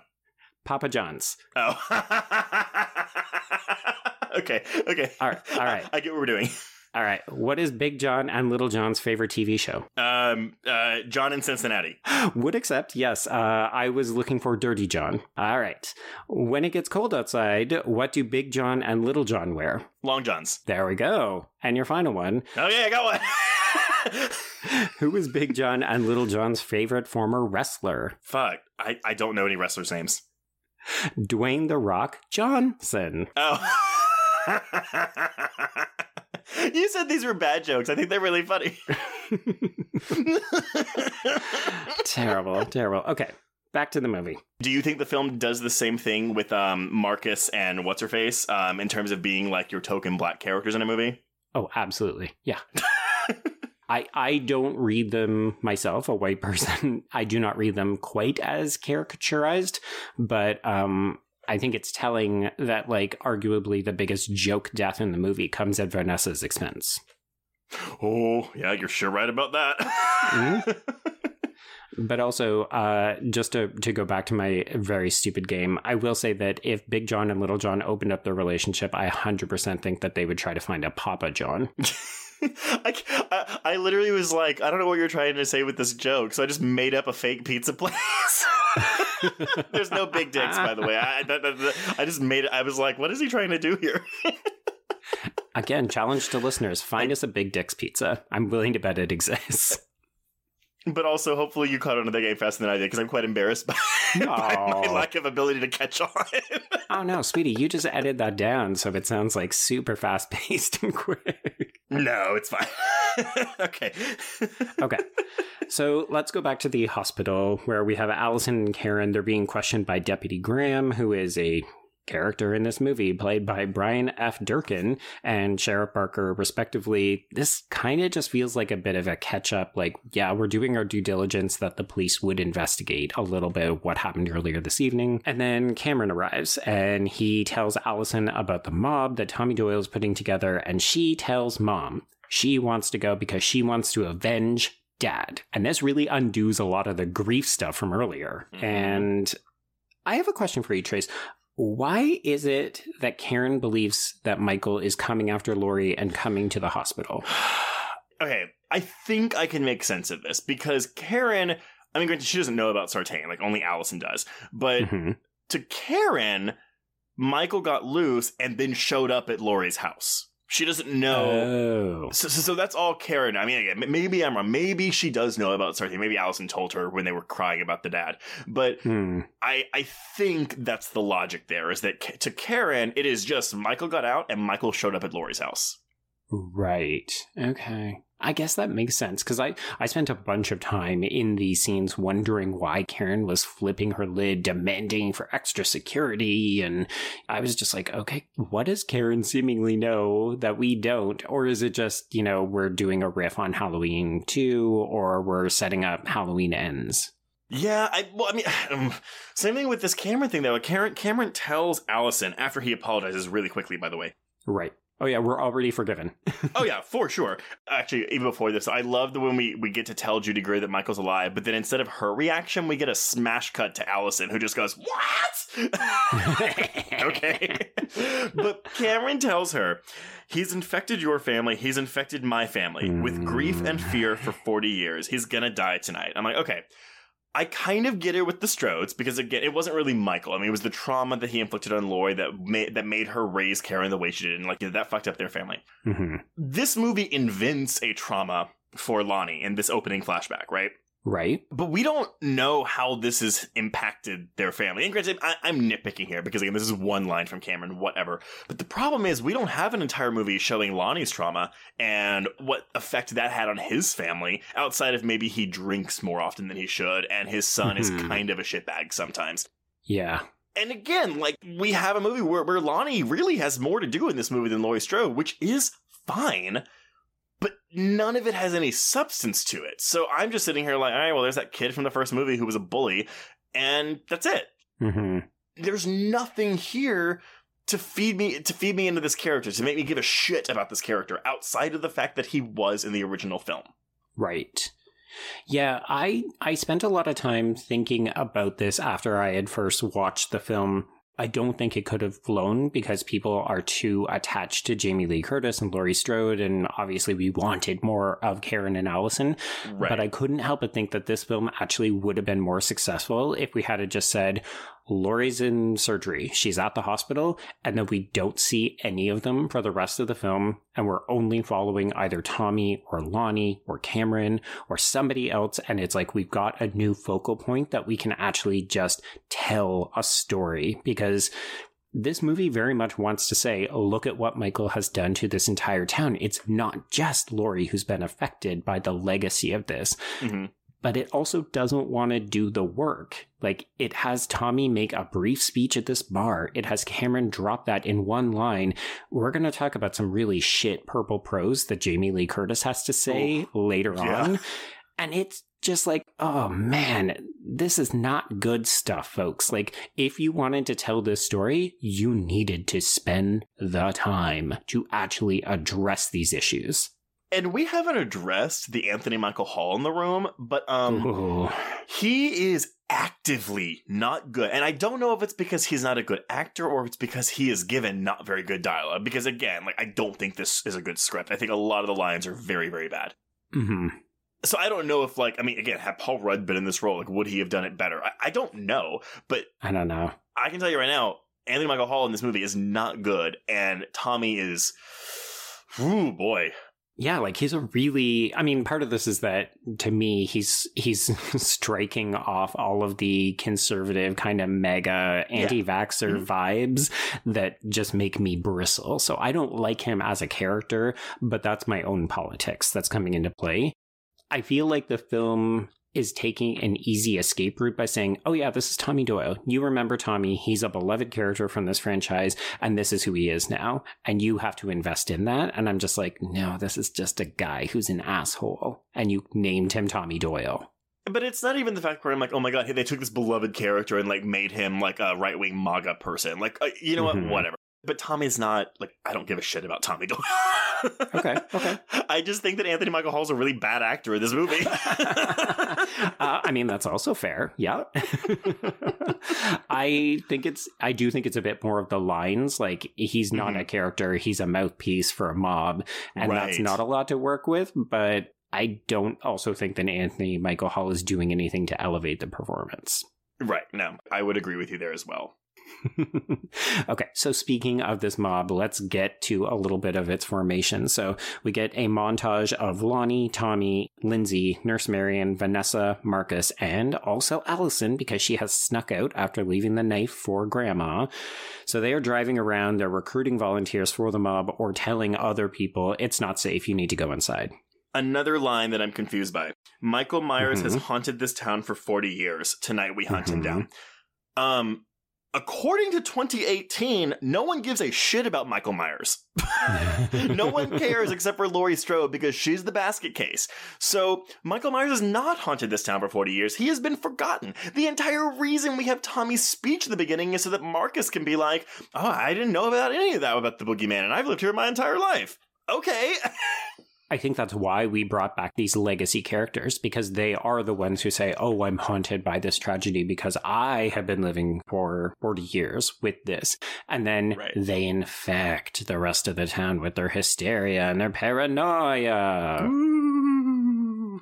I don't think it works, but I do kind of think that that's why we're doing it this way. It's not just random Haddonfield residents who are saying this, it's the people who were directly affected by it 40 years ago. And you know what? And I know that we're not, we're ignoring Halloween 2 because it's this brother sister thing. That's what they wanted to get rid of. But honestly, Mhm. and this is a complaint that people have with Halloween 2018. And I, I was like, ah, fuck it, whatever. I'll buy into it Okay. because it's Laurie. But when we're extending it to the whole town, being like, oh my god, this was like a big thing, which I get it. You know, 3 Mhm. teenagers were killed, but it would make more sense if it was also Halloween 2 and all the employees of that hospital. Oh, right. Yeah. Which, you know what? They'll probably do it in Halloween Ends. Probably. The, I mean, on, again, we, we, keep talking about eh, the whole thing with McBride and Green was like, oh, Michael's just a man in these movies. He's not superhuman. And, but obviously, Oh, that's bullshit. Well, because this movie makes him super fucking human. Exactly. And granted, maybe ends will address this. Maybe he has some kind of genetic disorder, so it like makes sense or whatever. But it's like just fucking Cult of Thorn it. Like that seems like that's where you're going. uh, magic and supernatural. Ugh. Okay. Uh, okay, so they wind up parking at the outskirts of a public park where Lindsay sees the shitty teens who were annoying the gay couple earlier. So she gets out of the car to go and tell them, You gotta go home, there's a serial killer on the loose. And we do get a slightly amusing sexual euphemism from Vanessa when she asks Marcus about his big gun. And uh, then Michael attacks, and we lose Marion, Vanessa, and Marcus. They're all just more or less killed. I mean, again, I, I will just reiterate: if Marion had more than three lines and more than one that wasn't about Loomis, like I just, I'm so sad that this character was wasted like this. Ugh. They kind of make her garbage. She can't work a gun. She can't shoot. Like nobody in this film can shoot. Apparently, uh, No. Marcus is also very, very stupid, and Vanessa is apparently also very stupid because she just accidentally dies by suicide because Michael kicks the gun so it discharges in her face. Yeah, And I get that I think it's supposed to be like, oh, it's a funny, shocking, gory kill, but uh, all of this, I was just like, okay, I guess this is what we're doing. I thought that the when Marcus gets the knife in his eye, I thought that looked really cool. Like that, that was probably the death that It like did. hurt the most. Yeah. But yeah, I mean, yeah, all this is just kind of okay, like whatever. It's it's kill, kill, kill. But then we Yeah. at least do get him stalking Lindsay through these trees. And I mean, Mm-hmm. I have no connection to Kyle Richards. I've never seen an episode of Real Housewives of anything, so I don't. I, I can't speak to any of that. But I Right. genuinely enjoyed watching her here, and I was like, "Fuck yeah, more of this." Yeah, because I think there's a sense of play, and this is an actual chase scene. Like, these movies have not really given us much of this. It's Mhm. usually just Michael arrives, Michael kills people, Michael leaves. Yeah. So to actually have somebody get a few good licks in, because I do like that she's got a bit of ingenuity. She puts bricks into that staple of Halloween trick or treating, the pillowcase. And then, yeah, she realizes I am not going to win this. He is way too strong for me. And she hightails it into the woods. And I was like, this is proper slasher. I'm actually enjoying this Yes. right now. No, I don't know that agree. it has anything to do with Kyle Richards, but in terms of the staging and the development, I was like, yeah, okay, more of this, please. Yeah, and also I do love the touch though because he only lets her go because she ti she starts taking off his mask, and it's only then that he like throws her to the side. Otherwise, she would have been dead. Mm. So I was like, Yeah. okay, I mean that's a kind of a callback to the first one when he's like trying to strangle Laurie and like she pulls his mask off. But Mhm. still, I was like, okay, cool, like that's kind of fun. Sure. Do you like it later when Karen also does it? We're calling back to the original movie and an earlier scene in this movie. I mean, I get it. Hey, like if it works once, keep doing it. Save yourself. Rip off a mask or two. well, you know where we are, Joe? We are at the 53 minute mark when Laurie finally gets to say something. Oh, Jesus Christ. Okay. I mean, I, I basically just condensed a bunch of shit. So it's like Lonnie Yeah. Cameron and Allison find the car and all the bodies, Halloween 3 mass, Lindsay's still alive. Cool. Okay, let's go back to the hospital. So Hawkins is brought into the same room as Laurie. They do, yes, their kind of emotional connection thing. It's tender, it's sweet. I didn't mind this. I didn't get anything out of it, but it's two actors I enjoy watching interacting. Well, and that's the th- I mean, again, if my sources, plural, uh, statement about, oh yeah, the original cut that I saw a couple years ago or a year ago, like, it had more to do with how Frank was Karen's father, like, that's Mhm. cool. There are remnants of that here. I think so. Yeah. if nothing else, it's a we could have been something and it just didn't go that way. And I like giving just a bit more of a shade of backstory to these characters. right. It's not like they're doing much more with Hawkins and Laurie than they did with Lonnie, but I know who these two are, so I care more. Maybe that's not fair, but it's true. And the exact line from Laurie we get in this scene. So she's talking to Hawkins and she goes, Do you remember that night at the bar? hmm I never said anything because I couldn't be sure. I was so messed up, but you helped me. I always liked you. Hmm. Yeah, see, I definitely just read it as you helped me when I was attacked by Michael in 1978 and I was messed up and you were there for me. But with this new information, it does read differently. Which, I mean, if this is supposed to be a reveal and Halloween ends, I apologize to everyone for spoiling that. uh, we're magic, supernatural. um, okay, but enough of this tender shit, Trace. Let's move down to the ER, which is rapidly filling with people who are hysterical and they're losing their minds. You know, they're so scared. Oh my god. We've got people arriving and saying, Hey, has my son or daughter been brought in? And it is not good. It is camp.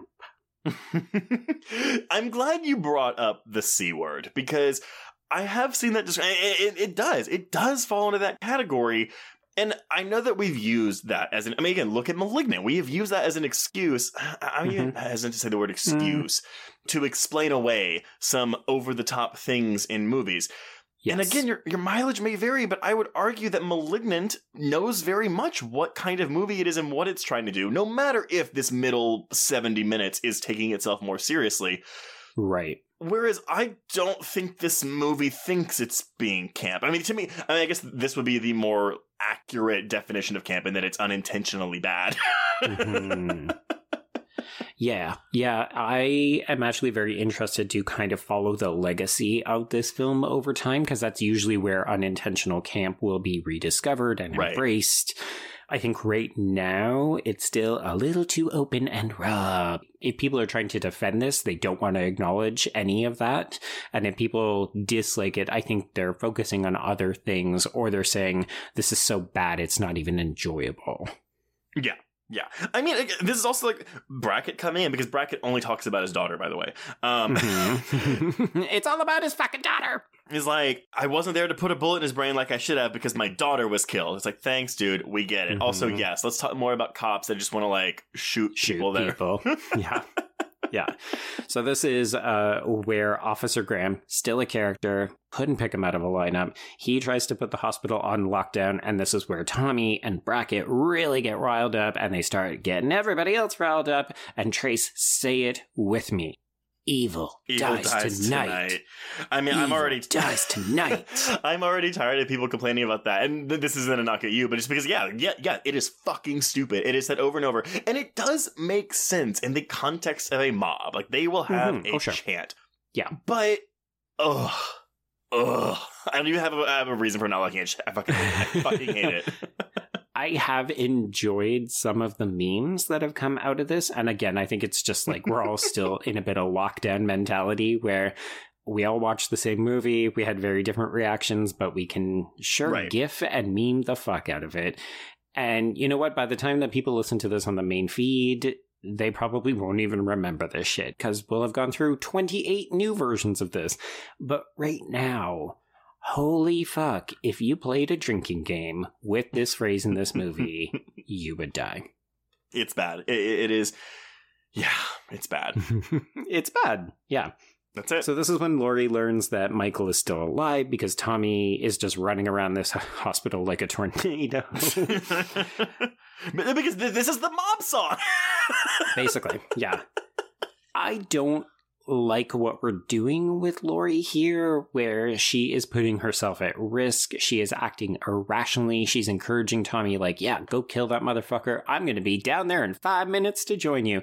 Karen's like, Mom, can you please lie down? And Laurie's injecting herself with random medication so that she can go down and join the mob. See, though, this makes sense to me given what we know about her from Halloween 2018. So, like, I get not liking that this that this particular character beat, but it, I, I buy into this. I believe that she would be like, "Fuck the fact that I'm literally gutted right now."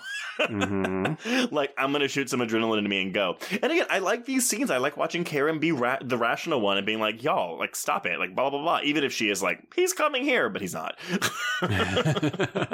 yeah, I got to do the heel turn. He's coming here, but also no, he's not. That's not him. Oh my god, humanity. Blah blah blah. Which really, Allison should have told her about Sartain. That way, she could be like, "Oh, okay, we're fine. You know what? Y'all go do your mob thing. It's fine. Go away." You know what? That actually seems like the one smart creative decision that the film made in between films. Like, okay, we're going to do a lot of callbacks. We are going to draw a lot on what we did in 2018. But yeah, even we recognize that Sartain was a big fucking mistake. So let's just not reference him at all. yeah. I mean, yes, we do get to see a brief glimpse of him, blah. No, I know, but see, the problem for me is though they didn't realize that because they realized it. They realized it because people complained about it, and that, and that's the problem. Like they weren't smart enough to be like, "Oh, that wasn't a good idea." Again, it's it's the same issue I had when I was talking about the first movie, where it's like you're having someone on set be like, "Oh, the fans will like this," or "The fans will like not like that." So this Mhm. feels like a movie that was made listening to a certain subset of fans. And you can come at me and be like, okay, you're Trace, you're mad because you weren't in the subset of fans that they listened to. Right. Whatever. Fuck it. Like, I don't even care at this point. okay, come back down to a simmer and a boil for me. But it is the fact, though, that they are listening to fans. Like, it is so evident that they are taking cues from fandom. And that is Hmm. really, I mean, I get it. You know, like, when you're working with a franchise, yes, sure, you want to, you want to give the fans what they want. But this seems like a movie, especially this one compared to 2018, that is hinged upon fan opinion. Like but that was written with fan opinion in mind. Like they literally had Twitter up as they were writing things. Like, oh, like search for this and see what someone would say about that. Uh, probably not that bad, but yes, uh, I'm sorry. definitely y'all. written in response to certain things. Yeah. Okay, um, let's go back to our queer couple because it's time to off Yeah. them. Any thoughts about these death scenes? Um, I mean, Big John. Oh yeah, because the irony, right? Because the shorter one is Big John, the taller one is Little John. Oh God, isn't it so funny though? Ha ha ha ha ha. well, it was so funny because I was oh, like that one guy is like Baby Stuart from um, Mad TV, and I was trying to peg the other one, but he Mhm. was um. Did you ever watch the Mick with Sweet Dee from It's Always Sunny? It was like a two season Fox show. I know it. I didn't watch it. No. a super fucking funny show. I know. You've He mentioned. Anyway, Mhm. Okay. well, we don't get to see Little John die because he looks at Michael and he goes, "Oh, Michael, you've come home," and then stands there as Michael walks towards him and kills him. I know. I know. I think it's supposed to be this big moment, and it's just like, okay, um, yeah, it's a whimper. And I have seen some people say, oh, well, Michael positions the body in a romantic way and he puts on Anne Murray, Canadian icon, and it's romantic. and I've been accused of a reach. But folks, let's not pretend that Michael Myers is a closeted queer romantic who feels badly for killing this gay couple who moved into his old house. Like, you know what? that is not what's happening. Michael is a showboat performer who likes to rearrange corpses. No, you know what? If that's the big reveal in Halloween Ends, if that's the motive behind all this, I'll, I will give this movie five stars. okay, you heard it here first, folks. uh, anyway, yeah, okay, so they're dead. This is actually intricate with some of the mob stuff. Yeah, so we've got to do the whole mistaken identity. Laurie gets re injured because, of course, she gets caught up in the middle of this, and you can't control a mob. That's the whole point. I feel like I don't know. So, so is this when is this when the guy dies? Uh, No, not yet, not yet. Okay, No, I'll- yes, yeah, yeah, we're getting there. It almost looks like Laurie or Karen or someone is going to get trampled to death, right? Right. Yes. I almost, and again, like this is me being like, oh, like what other version of this movie would I like more? But I almost feel like if you're really going to make a statement about the mob and how bad groupthink is and like mob mentality, whatever, I Mhm. almost think it would have been more effective if you're going to kill Karen, let's say, to have Karen get killed in this Ooh. mob thing by a mob, not by Michael Myers. Like to me, that would be a more effective way of getting your message across if you are in fact trying to deliver a message. Yeah, but that's going to be super fucking unpopular with people. They're not going to want to see that. But then don't make a movie under the guise of having a message. Just make it simple. Just make a simple slasher movie. I mean, here's the thing. I'm thinking of other mob scenes. Like, you know me, I Mhm. love a good trample scene. So Yeah. some of this chaos and tight hallways and stairwells, I'm kind of enjoying. There's one part where Karen full on goes down a flight of stairs and then just gets back up and continues running. And I thought, okay, well, that's not how that works. But I thought back to Candyman. The end of Candyman. We've Mhm. got a mob. They are surrounding this burning effigy of everything that they associate with Candyman. They know that uh, Helen is inside, and there's something about the energy. And I think that this film does a decent job of capturing the chaos and the madness that Mhm. goes with this. Like, it looks terrifying to be caught up in it. But the problem is, is that it needs you to buy into the fact that these people are so stupid.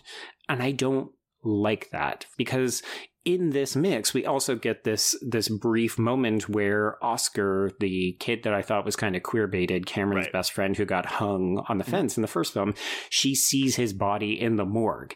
Yeah. And it's in here. And I I don't even know what to do with it because it's clear that we're supposed to feel very bad for her. Oh no, this is how she found out because the hospital is swarmed with people and they couldn't even tell her if her son was here. And oh gosh, it's heartbreaking. Except Right. also we've got the mob song from fucking Beauty and the Beast going on in the background. Like it's yeah. it's not working. Yeah, and that's the thing, right? Like, I mean, a, a lot of our critiques like this doesn't work, this doesn't work, this doesn't work, and I realize that it, it's not evidence. it's not, it's not a reason. So it's opinion, yeah. if it does work for you, that's great. Like I said at the beginning of this episode, I'm envious, and I, I don't say that with a hint of like condescension. I'm not trying to be Mhm. like, oh well, like. It's good enough for you. I wish I was that dumb. Like that, that's not what I'm trying to say. so if it comes across that way, I apologize. the more that we get into this, the more I feel like we keep speculating or talking about things that would have worked differently or better. And again, that's also not criticism. That's just Mm-hmm. Yeah, us sure. wanting different things. But I think it's because the film isn't doing it well.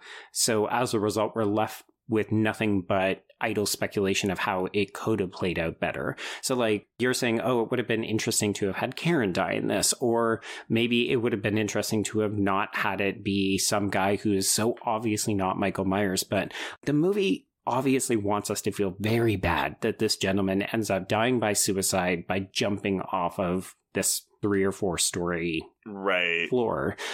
And I don't feel anything when this happens. I don't think, oh my God, what a testimony to how mob violence can just pollute and corrupt a town. Like, I don't think any of that. And then characters tell me I should think that. And I just go, no, movie, please don't. I think that's the issue, right? Yeah, because when you have characters spelling this shit out for you, it's like, okay, well, you, movie, you are trying to deliver a message because you're having your characters tell me flat out, well, and you're also doing stuff like you're having a point of view shot of this man falling to his death, and we're getting gratuitous gore close up. So, how bad am Oh. I supposed to feel, or am I supposed to appreciate the damage that his body has suffered? Gory is part of the movie too. Is this man's corpse? But you're right, though. I mean, even with this woman looking at Oscar's body, it's like, okay, yeah, you're right. This should be kind of upsetting, but it is juxta. And this is the way the editing comes into play. It is Mhm. juxtaposed with this mob, which, as we've already discussed, is borderline camp. So we have a Mhm. scene or a moment that's supposed to be meaningful, I think, I think. put side to side with this ridiculous mob. So Right. Totally, it's off and we talked a lot in 2018 about the comedy and whether it works and you know i know it worked more for me than it did for you Mhm. but this is just a tonal dissonance that is just like no no this doesn't work Yeah, and then we haven't even talked about it, but this is also when Laurie is back up in the room and she and Hawkins are just trading really awful stilted dialogue. So Laurie is saying stuff about how this is Michael's masterpiece. This idea that he is trying to generate chaos, to which I say, absolutely not. Michael doesn't have ambition like that. We've talked about how he is the shape, he is the void, he's the boogeyman, he is not a human being. So why is Laurie suddenly imbuing him with all of this malice and intentionality? he says it's it's because of sartain Yeah, and Laurie is saying stuff like, "Oh, you know, Michael has transformed this town of good people and how it needs to die." And you're just like, "No, this is a misunderstanding of who this character is. This is also happening while this mob thing is happening. mm-hmm. I- I've got whiplash." well and i mean this is around the time too when we get the flashback again to hawkins and having the cop get trade their Yes. guns and to cover him up and i'm like this mixed messaging of this movie is Mhm. like so weird. And also, again, movie thinking we're stupid. So, like, you know, Hawkins tells her, oh, it's because of Sartain. So we get a flashback to Sartain from 2018 and, like, him stabbing Hawkins. And I'm like, y'all, like, I don't. and then Laurie's like, well, I've seen his face. And we get a flashback to the first movie showing when she takes his mask off. And I'm like, mm-hmm. trust me. Trust me. no, I can't. You're stupid. I've got to explain everything. but also, I'm not going to explain certain things because, Trace, I actually do need you to clarify to me what the fuck is Hawkins talking about when he does this? Michael is actually just a six year old boy who wants to go home and he's looking out his window in his bedroom and is like, is he suggesting that Michael is a human being and he doesn't deserve to be treated the way that they're treating him or the way that they're making him something bigger than what he is? See, I didn't even Because he's also talking about how he should have shot him when he had the chance. I didn't even think about that. To me, that was just a we're just setting up something so that way the end makes sense when Judy Greer goes upstairs to look out the window, just like Michael Myers did. Like that. That to me, Well, that was you the are only not reason wrong. that speech was there.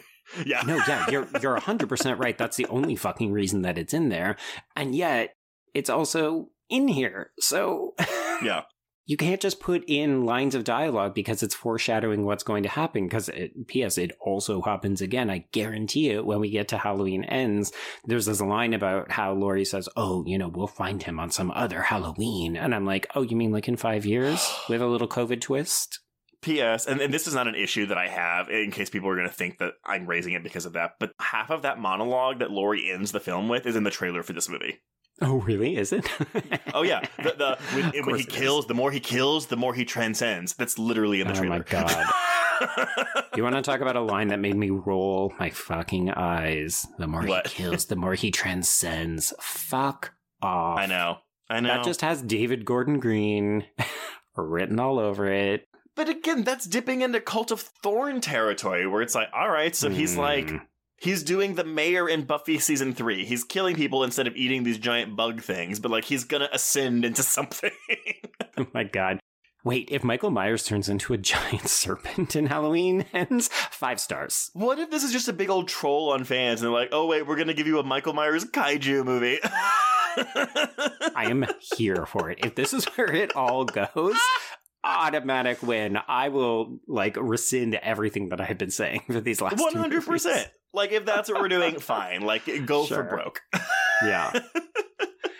All right. Well, I, I mean, I have no idea how much time we have actually left in this movie, but uh, we're getting down to it in my notes. I think Yeah. because at this point I was just like, I can't. Okay. Well, no, sure. because, because because we are there are so many quote unquote characters in this movie. We are bouncing around constantly. hmm So let's bounce to Lonnie and Cameron and Allison. So they have realized, much in the way that Hawkins was just talking about, oh, Michael has probably gone home. So they go to the old Myers house. Lonnie goes in first. They wait 2.5 seconds. He doesn't come out. So then they go in after him. This is when Allison shoots a pumpkin. She and Cameron, they split up because, you know, as you should in a slasher film. She Yeah. discovers the bodies of Big John and Little John. And then Cameron sees that Lonnie's body has actually been stuffed into the attic crawl space. Okay, so I- was confused about how he died because what it looked like was Michael Myers like shut his head in the attic door because his head's kind of sticking out. Hmm, I think he just stabbed him and then shoved the body up there like you would suitcases in an overhead compartment of a plane.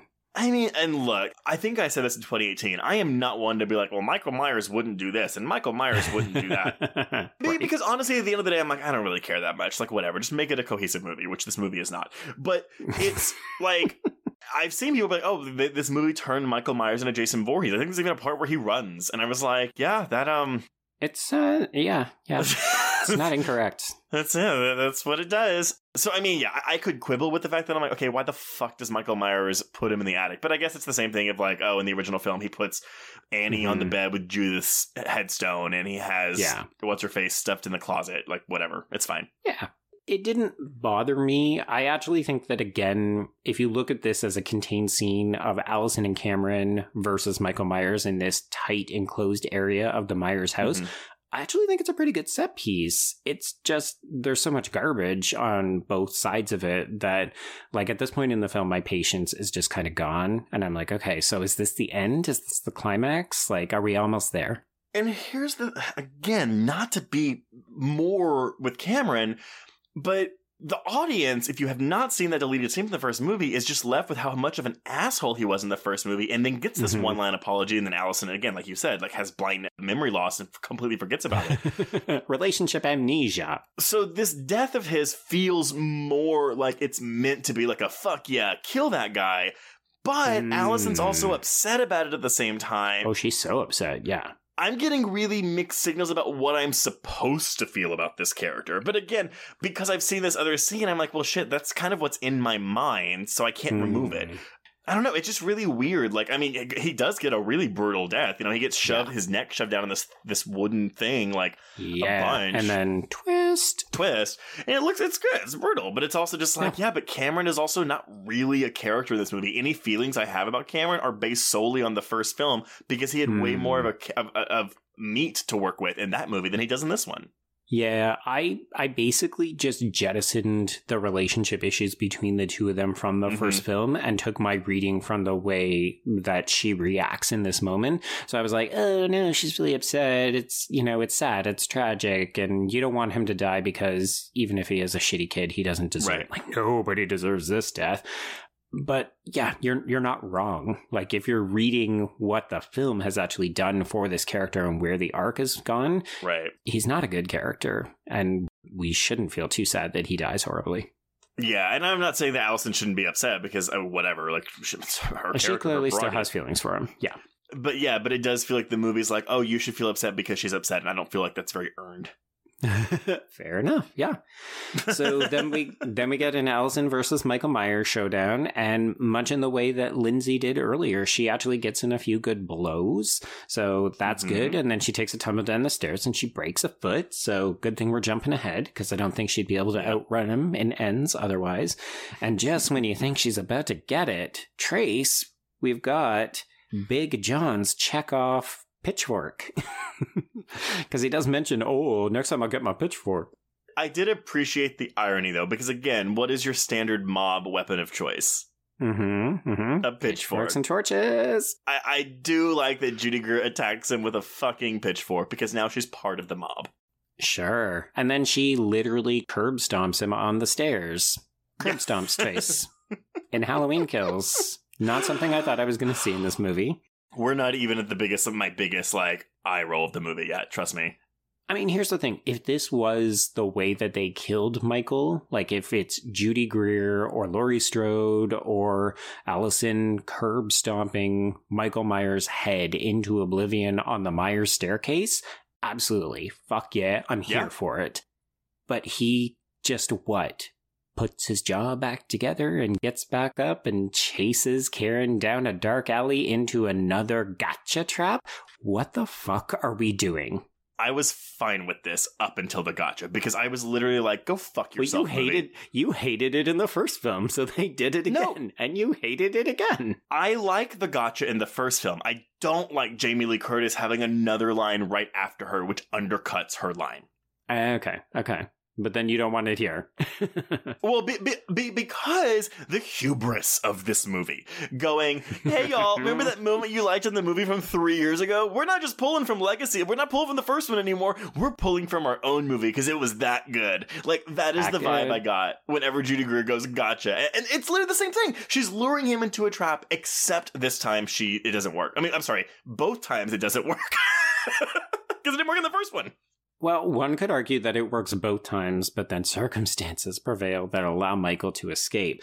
But I'm curious, the first time you saw this, so Michael is encircled by this vigilante mob. Shout out to the lady who brought the iron to the mob fight. Mhm. Love you. Everyone's You've got your own yeah. Facebook group. sure, sure.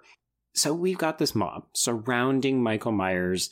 It seems like the film has come to a climax. They begin to beat the shit out of him. We get another fuck yeah moment from Karen as she stabs him in the back. Did Mhm. you think this movie was over? Because I would have ended the movie here. Mm. Or I actually would have ended the movie with him encircled, and it's like, you know what? You can find out how it ends when we come back next year. Mm, no, because I knew we were going to have a cliffhanger. Not, not because someone told me. I was just like, okay, like when I hear it's half a movie, I was like, okay, well, we're going to have a cliffhanger. But Well, that would have been a cliffhanger. yeah, I guess that's true. Couple things with this. So I forgot because again, like in the first one, how Laurie undercuts Karen's gotcha by doing Happy Halloween, Michael, and then she cuts Michael. Mhm. This one, she says gotcha, and then we zoom in. I, don't know if it's right after or if like we get like a beat, but Sheriff Brackett goes, "Hey Michael, it's Halloween. Everyone's entitled to one good scare." I barfed. I barfed in my own you, mouth. Because eh, eh, that line, I get it. It is an iconic line from the original film, whatever. This man who is in his 70s or 80s would mm-hmm. not remember that he said this line. It's fan service, and that is what it is. And talk to me again in a month when we're talking about Resident Evil Ra- Welcome to Raccoon City, which I am sure will be filled with plenty of fan service for me. But you know what? yeah, listeners, I want to hear you come for this hypocrite co-host of No. mine. I, am waiting for because I know I know because again, some someone tells me that I didn't like this movie and they're like, "Oh, but Trace, you like the stupidity that is Zombeavers, so how could you not like the Hmm. stupidity that is Halloween Kills?" And th- the difference there is that one of them is trying to be stupid, the other one is not. But Right. but I was like, "Are you fucking kidding me with this? Everyone's entitled to one good scare." Like I, oh, you're right, barf. It's barf. It is so stupid. And I don't know if you noticed this, but the music that starts playing when they all start going to town on him is the track, the the, the good track. I'm sorry, there's multiple good tracks, but the one that everyone loved from the 1st Mhm. movie, which is the Shape Hunts Allison. It's like a remix of that theme when they Okay. start beating the shit out of Michael Myers. wow. Yeah. It is interesting because I think taken out of context of the rest of this film, if you just saw this, like if this was in the trailer, say this was the trailer for Mhm. this movie, it's Michael Yeah. surrounded by these people, they've got all of their various weapons and they just start going to town on him and you could edit it so that he actually gets up and starts cutting them back a la malignant. It could be very Yeah. exciting. And I do think it's actually effective in that specific instance. But yeah, Right. this groaner fucking line, the fact that we think he's down and then he gets back up and he just brutally massacres everybody after we just did this in isolation with Karen like two minutes ago. it's just why? Why do we have multiple climaxes? Why are we pretending that Michael Myers is? I mean, I know he's always been superhuman, but this is taking it to such ridiculous levels. I get that it's probably enjoyable to a lot of people, but as somebody Yeah. who doesn't have the same feelings for the franchise, it just it feels ugh, not good. Well, and it's also kind of like, okay, I get it, because we're walking out of here being like, well, what was the point? Like, all, all of this happens, and oops, sorry, he gets up and he just massacres all of them. Like, what's the point? Which maybe that's the idea, right? Oh, yeah, what is the point of mobs? What is the point of mobs? they mentality? don't pay off. Nothing good comes from it. Like, Right. okay, fine. But the problem is, I'm also walking out of the movie saying, what was the point of that movie? And that's the issue Hmm. here. Yeah. I mean, if they try to take this seriously, Halloween Ends is actually going to have to do some kind of reconciling with what happened this night and how we lost a bunch of people because people went off and they got weapons instead of trusting the police or trusting somebody Right. else. I mean, I hope we're going to see that. I have a feeling we'll probably get a five year memorial like what we sometimes get in a Final Destination movie. uh, mm, I wish that I trusted this film a little bit more to do some of that heavy lifting if it's going to try to play in deeper emotional waters. And particularly as an ending, this film doesn't give me that kind of stuff. I think this is supposed to be a yeah culmination moment. Oh shit, the pathos, the tragedy of all these people getting cut down. I don't feel that. No, I, I don't feel it either. And you know, this may just be a case of you know what, this movie didn't get, give me what I wanted, and therefore it's not for me. I don't like it. Fine. Yeah, yeah, maybe. But and that that may be the case, and that probably is the case. But unfortunately, yeah, that means that honestly, any expectations I have for ends are fairly low. And I was trying to talk about this with someone. Um, oh, a former guest, Lindsay Travis, actually, because I think people accused her of like walking into the movie ready to hate it. right. Because she doesn't like the first one or 2018 and i was like you know i think there's a difference between walking in ready to hate something meaning like your knives are out and walking Mhm. in with low expectations hoping you'll find something positive in it and i think that Yeah. at least for me that's how i feel i walked in because i did walk in with relatively low expectations given the word of mouth hmm hoping that it would help me find something positive and i mean we've talked about a couple things we liked but at the end of the day like i just didn't like this movie Yeah. And folks, you know, the reason that we're starting to sound like we're wrapping up is because the movie is effectively over. All we have left is like more purple prose from Laurie and then Karen dying and then cut to credits. Uh, Yeah. Um, yeah, this movie just really didn't work for me. And I didn't go in with a lot of expectations. Kind of like what you said. I didn't love the first film. I went in trying to be open minded. I actually, did really like a lot of the first act of Yeah. it. Although it was pretty evident early on that we were bouncing around a lot and trying to introduce new people and catch up with old people. And also, don't forget about the Strodes and setting up different locations. And it felt very haphazard and Mhm. frenzied. And I don't know if we were supposed to be like, ooh, it's because the cauldron that is Haddonfield is bubbling and we're about to get this mob. Like, I think that's what they thought. But to me, it just felt very scattered and disorganized. What was our big complaint with 2018, right? There's too many things. We have the Strodes, we have the podcasters, Mhm. we have the teenagers. And so their solution was to add more subplots and more characters. hey, did you want more subplots and characters? Here you go. but it feels like they thought, oh, but we'll make the subplots mostly with legacy characters because then people Mhm. won't care if the writing is shitty or underdeveloped because they already know these characters. yeah, exactly. You're already emotionally invested in these because we introduced them to you 40 years ago, even though we don't trust you to remember who they are. I'm not even saying that's a problem. Like, I, I want these legacy characters. I like these legacy characters, but make them characters. This movie doesn't make them Yeah. characters, and No. I'll stop. I'll stop beating this dead horse because I know I'm just saying for variations of the same thing, but like, that's just what it is. Unfortunately, I don't see this movie like moving up my Halloween franchise ranking. But you know Mhm. what? Again, I would love to be proven wrong. Yeah, I think that's where we're going to leave this, right? Is Mhm. we are going to go into Halloween Ends. Like, we're going to see it. It's not Yeah. a question of if, it's a question of when. And I think we're going to go into it probably feeling the same way we did with this, which is low expectations, hoping to be surprised.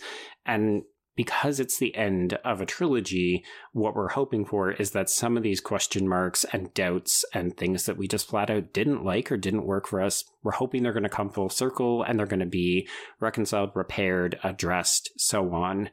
I do worry that we've got two of the same writers who have written these Yeah. inconsistent texts who are still going to be involved. We're introducing two new people. I don't know.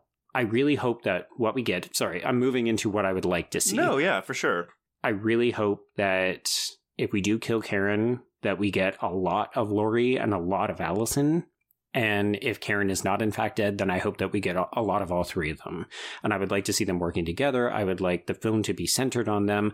I don't need new additional bodies to be introduced. I don't need new characters or new subplots or, God forbid, new doctors or podcasters.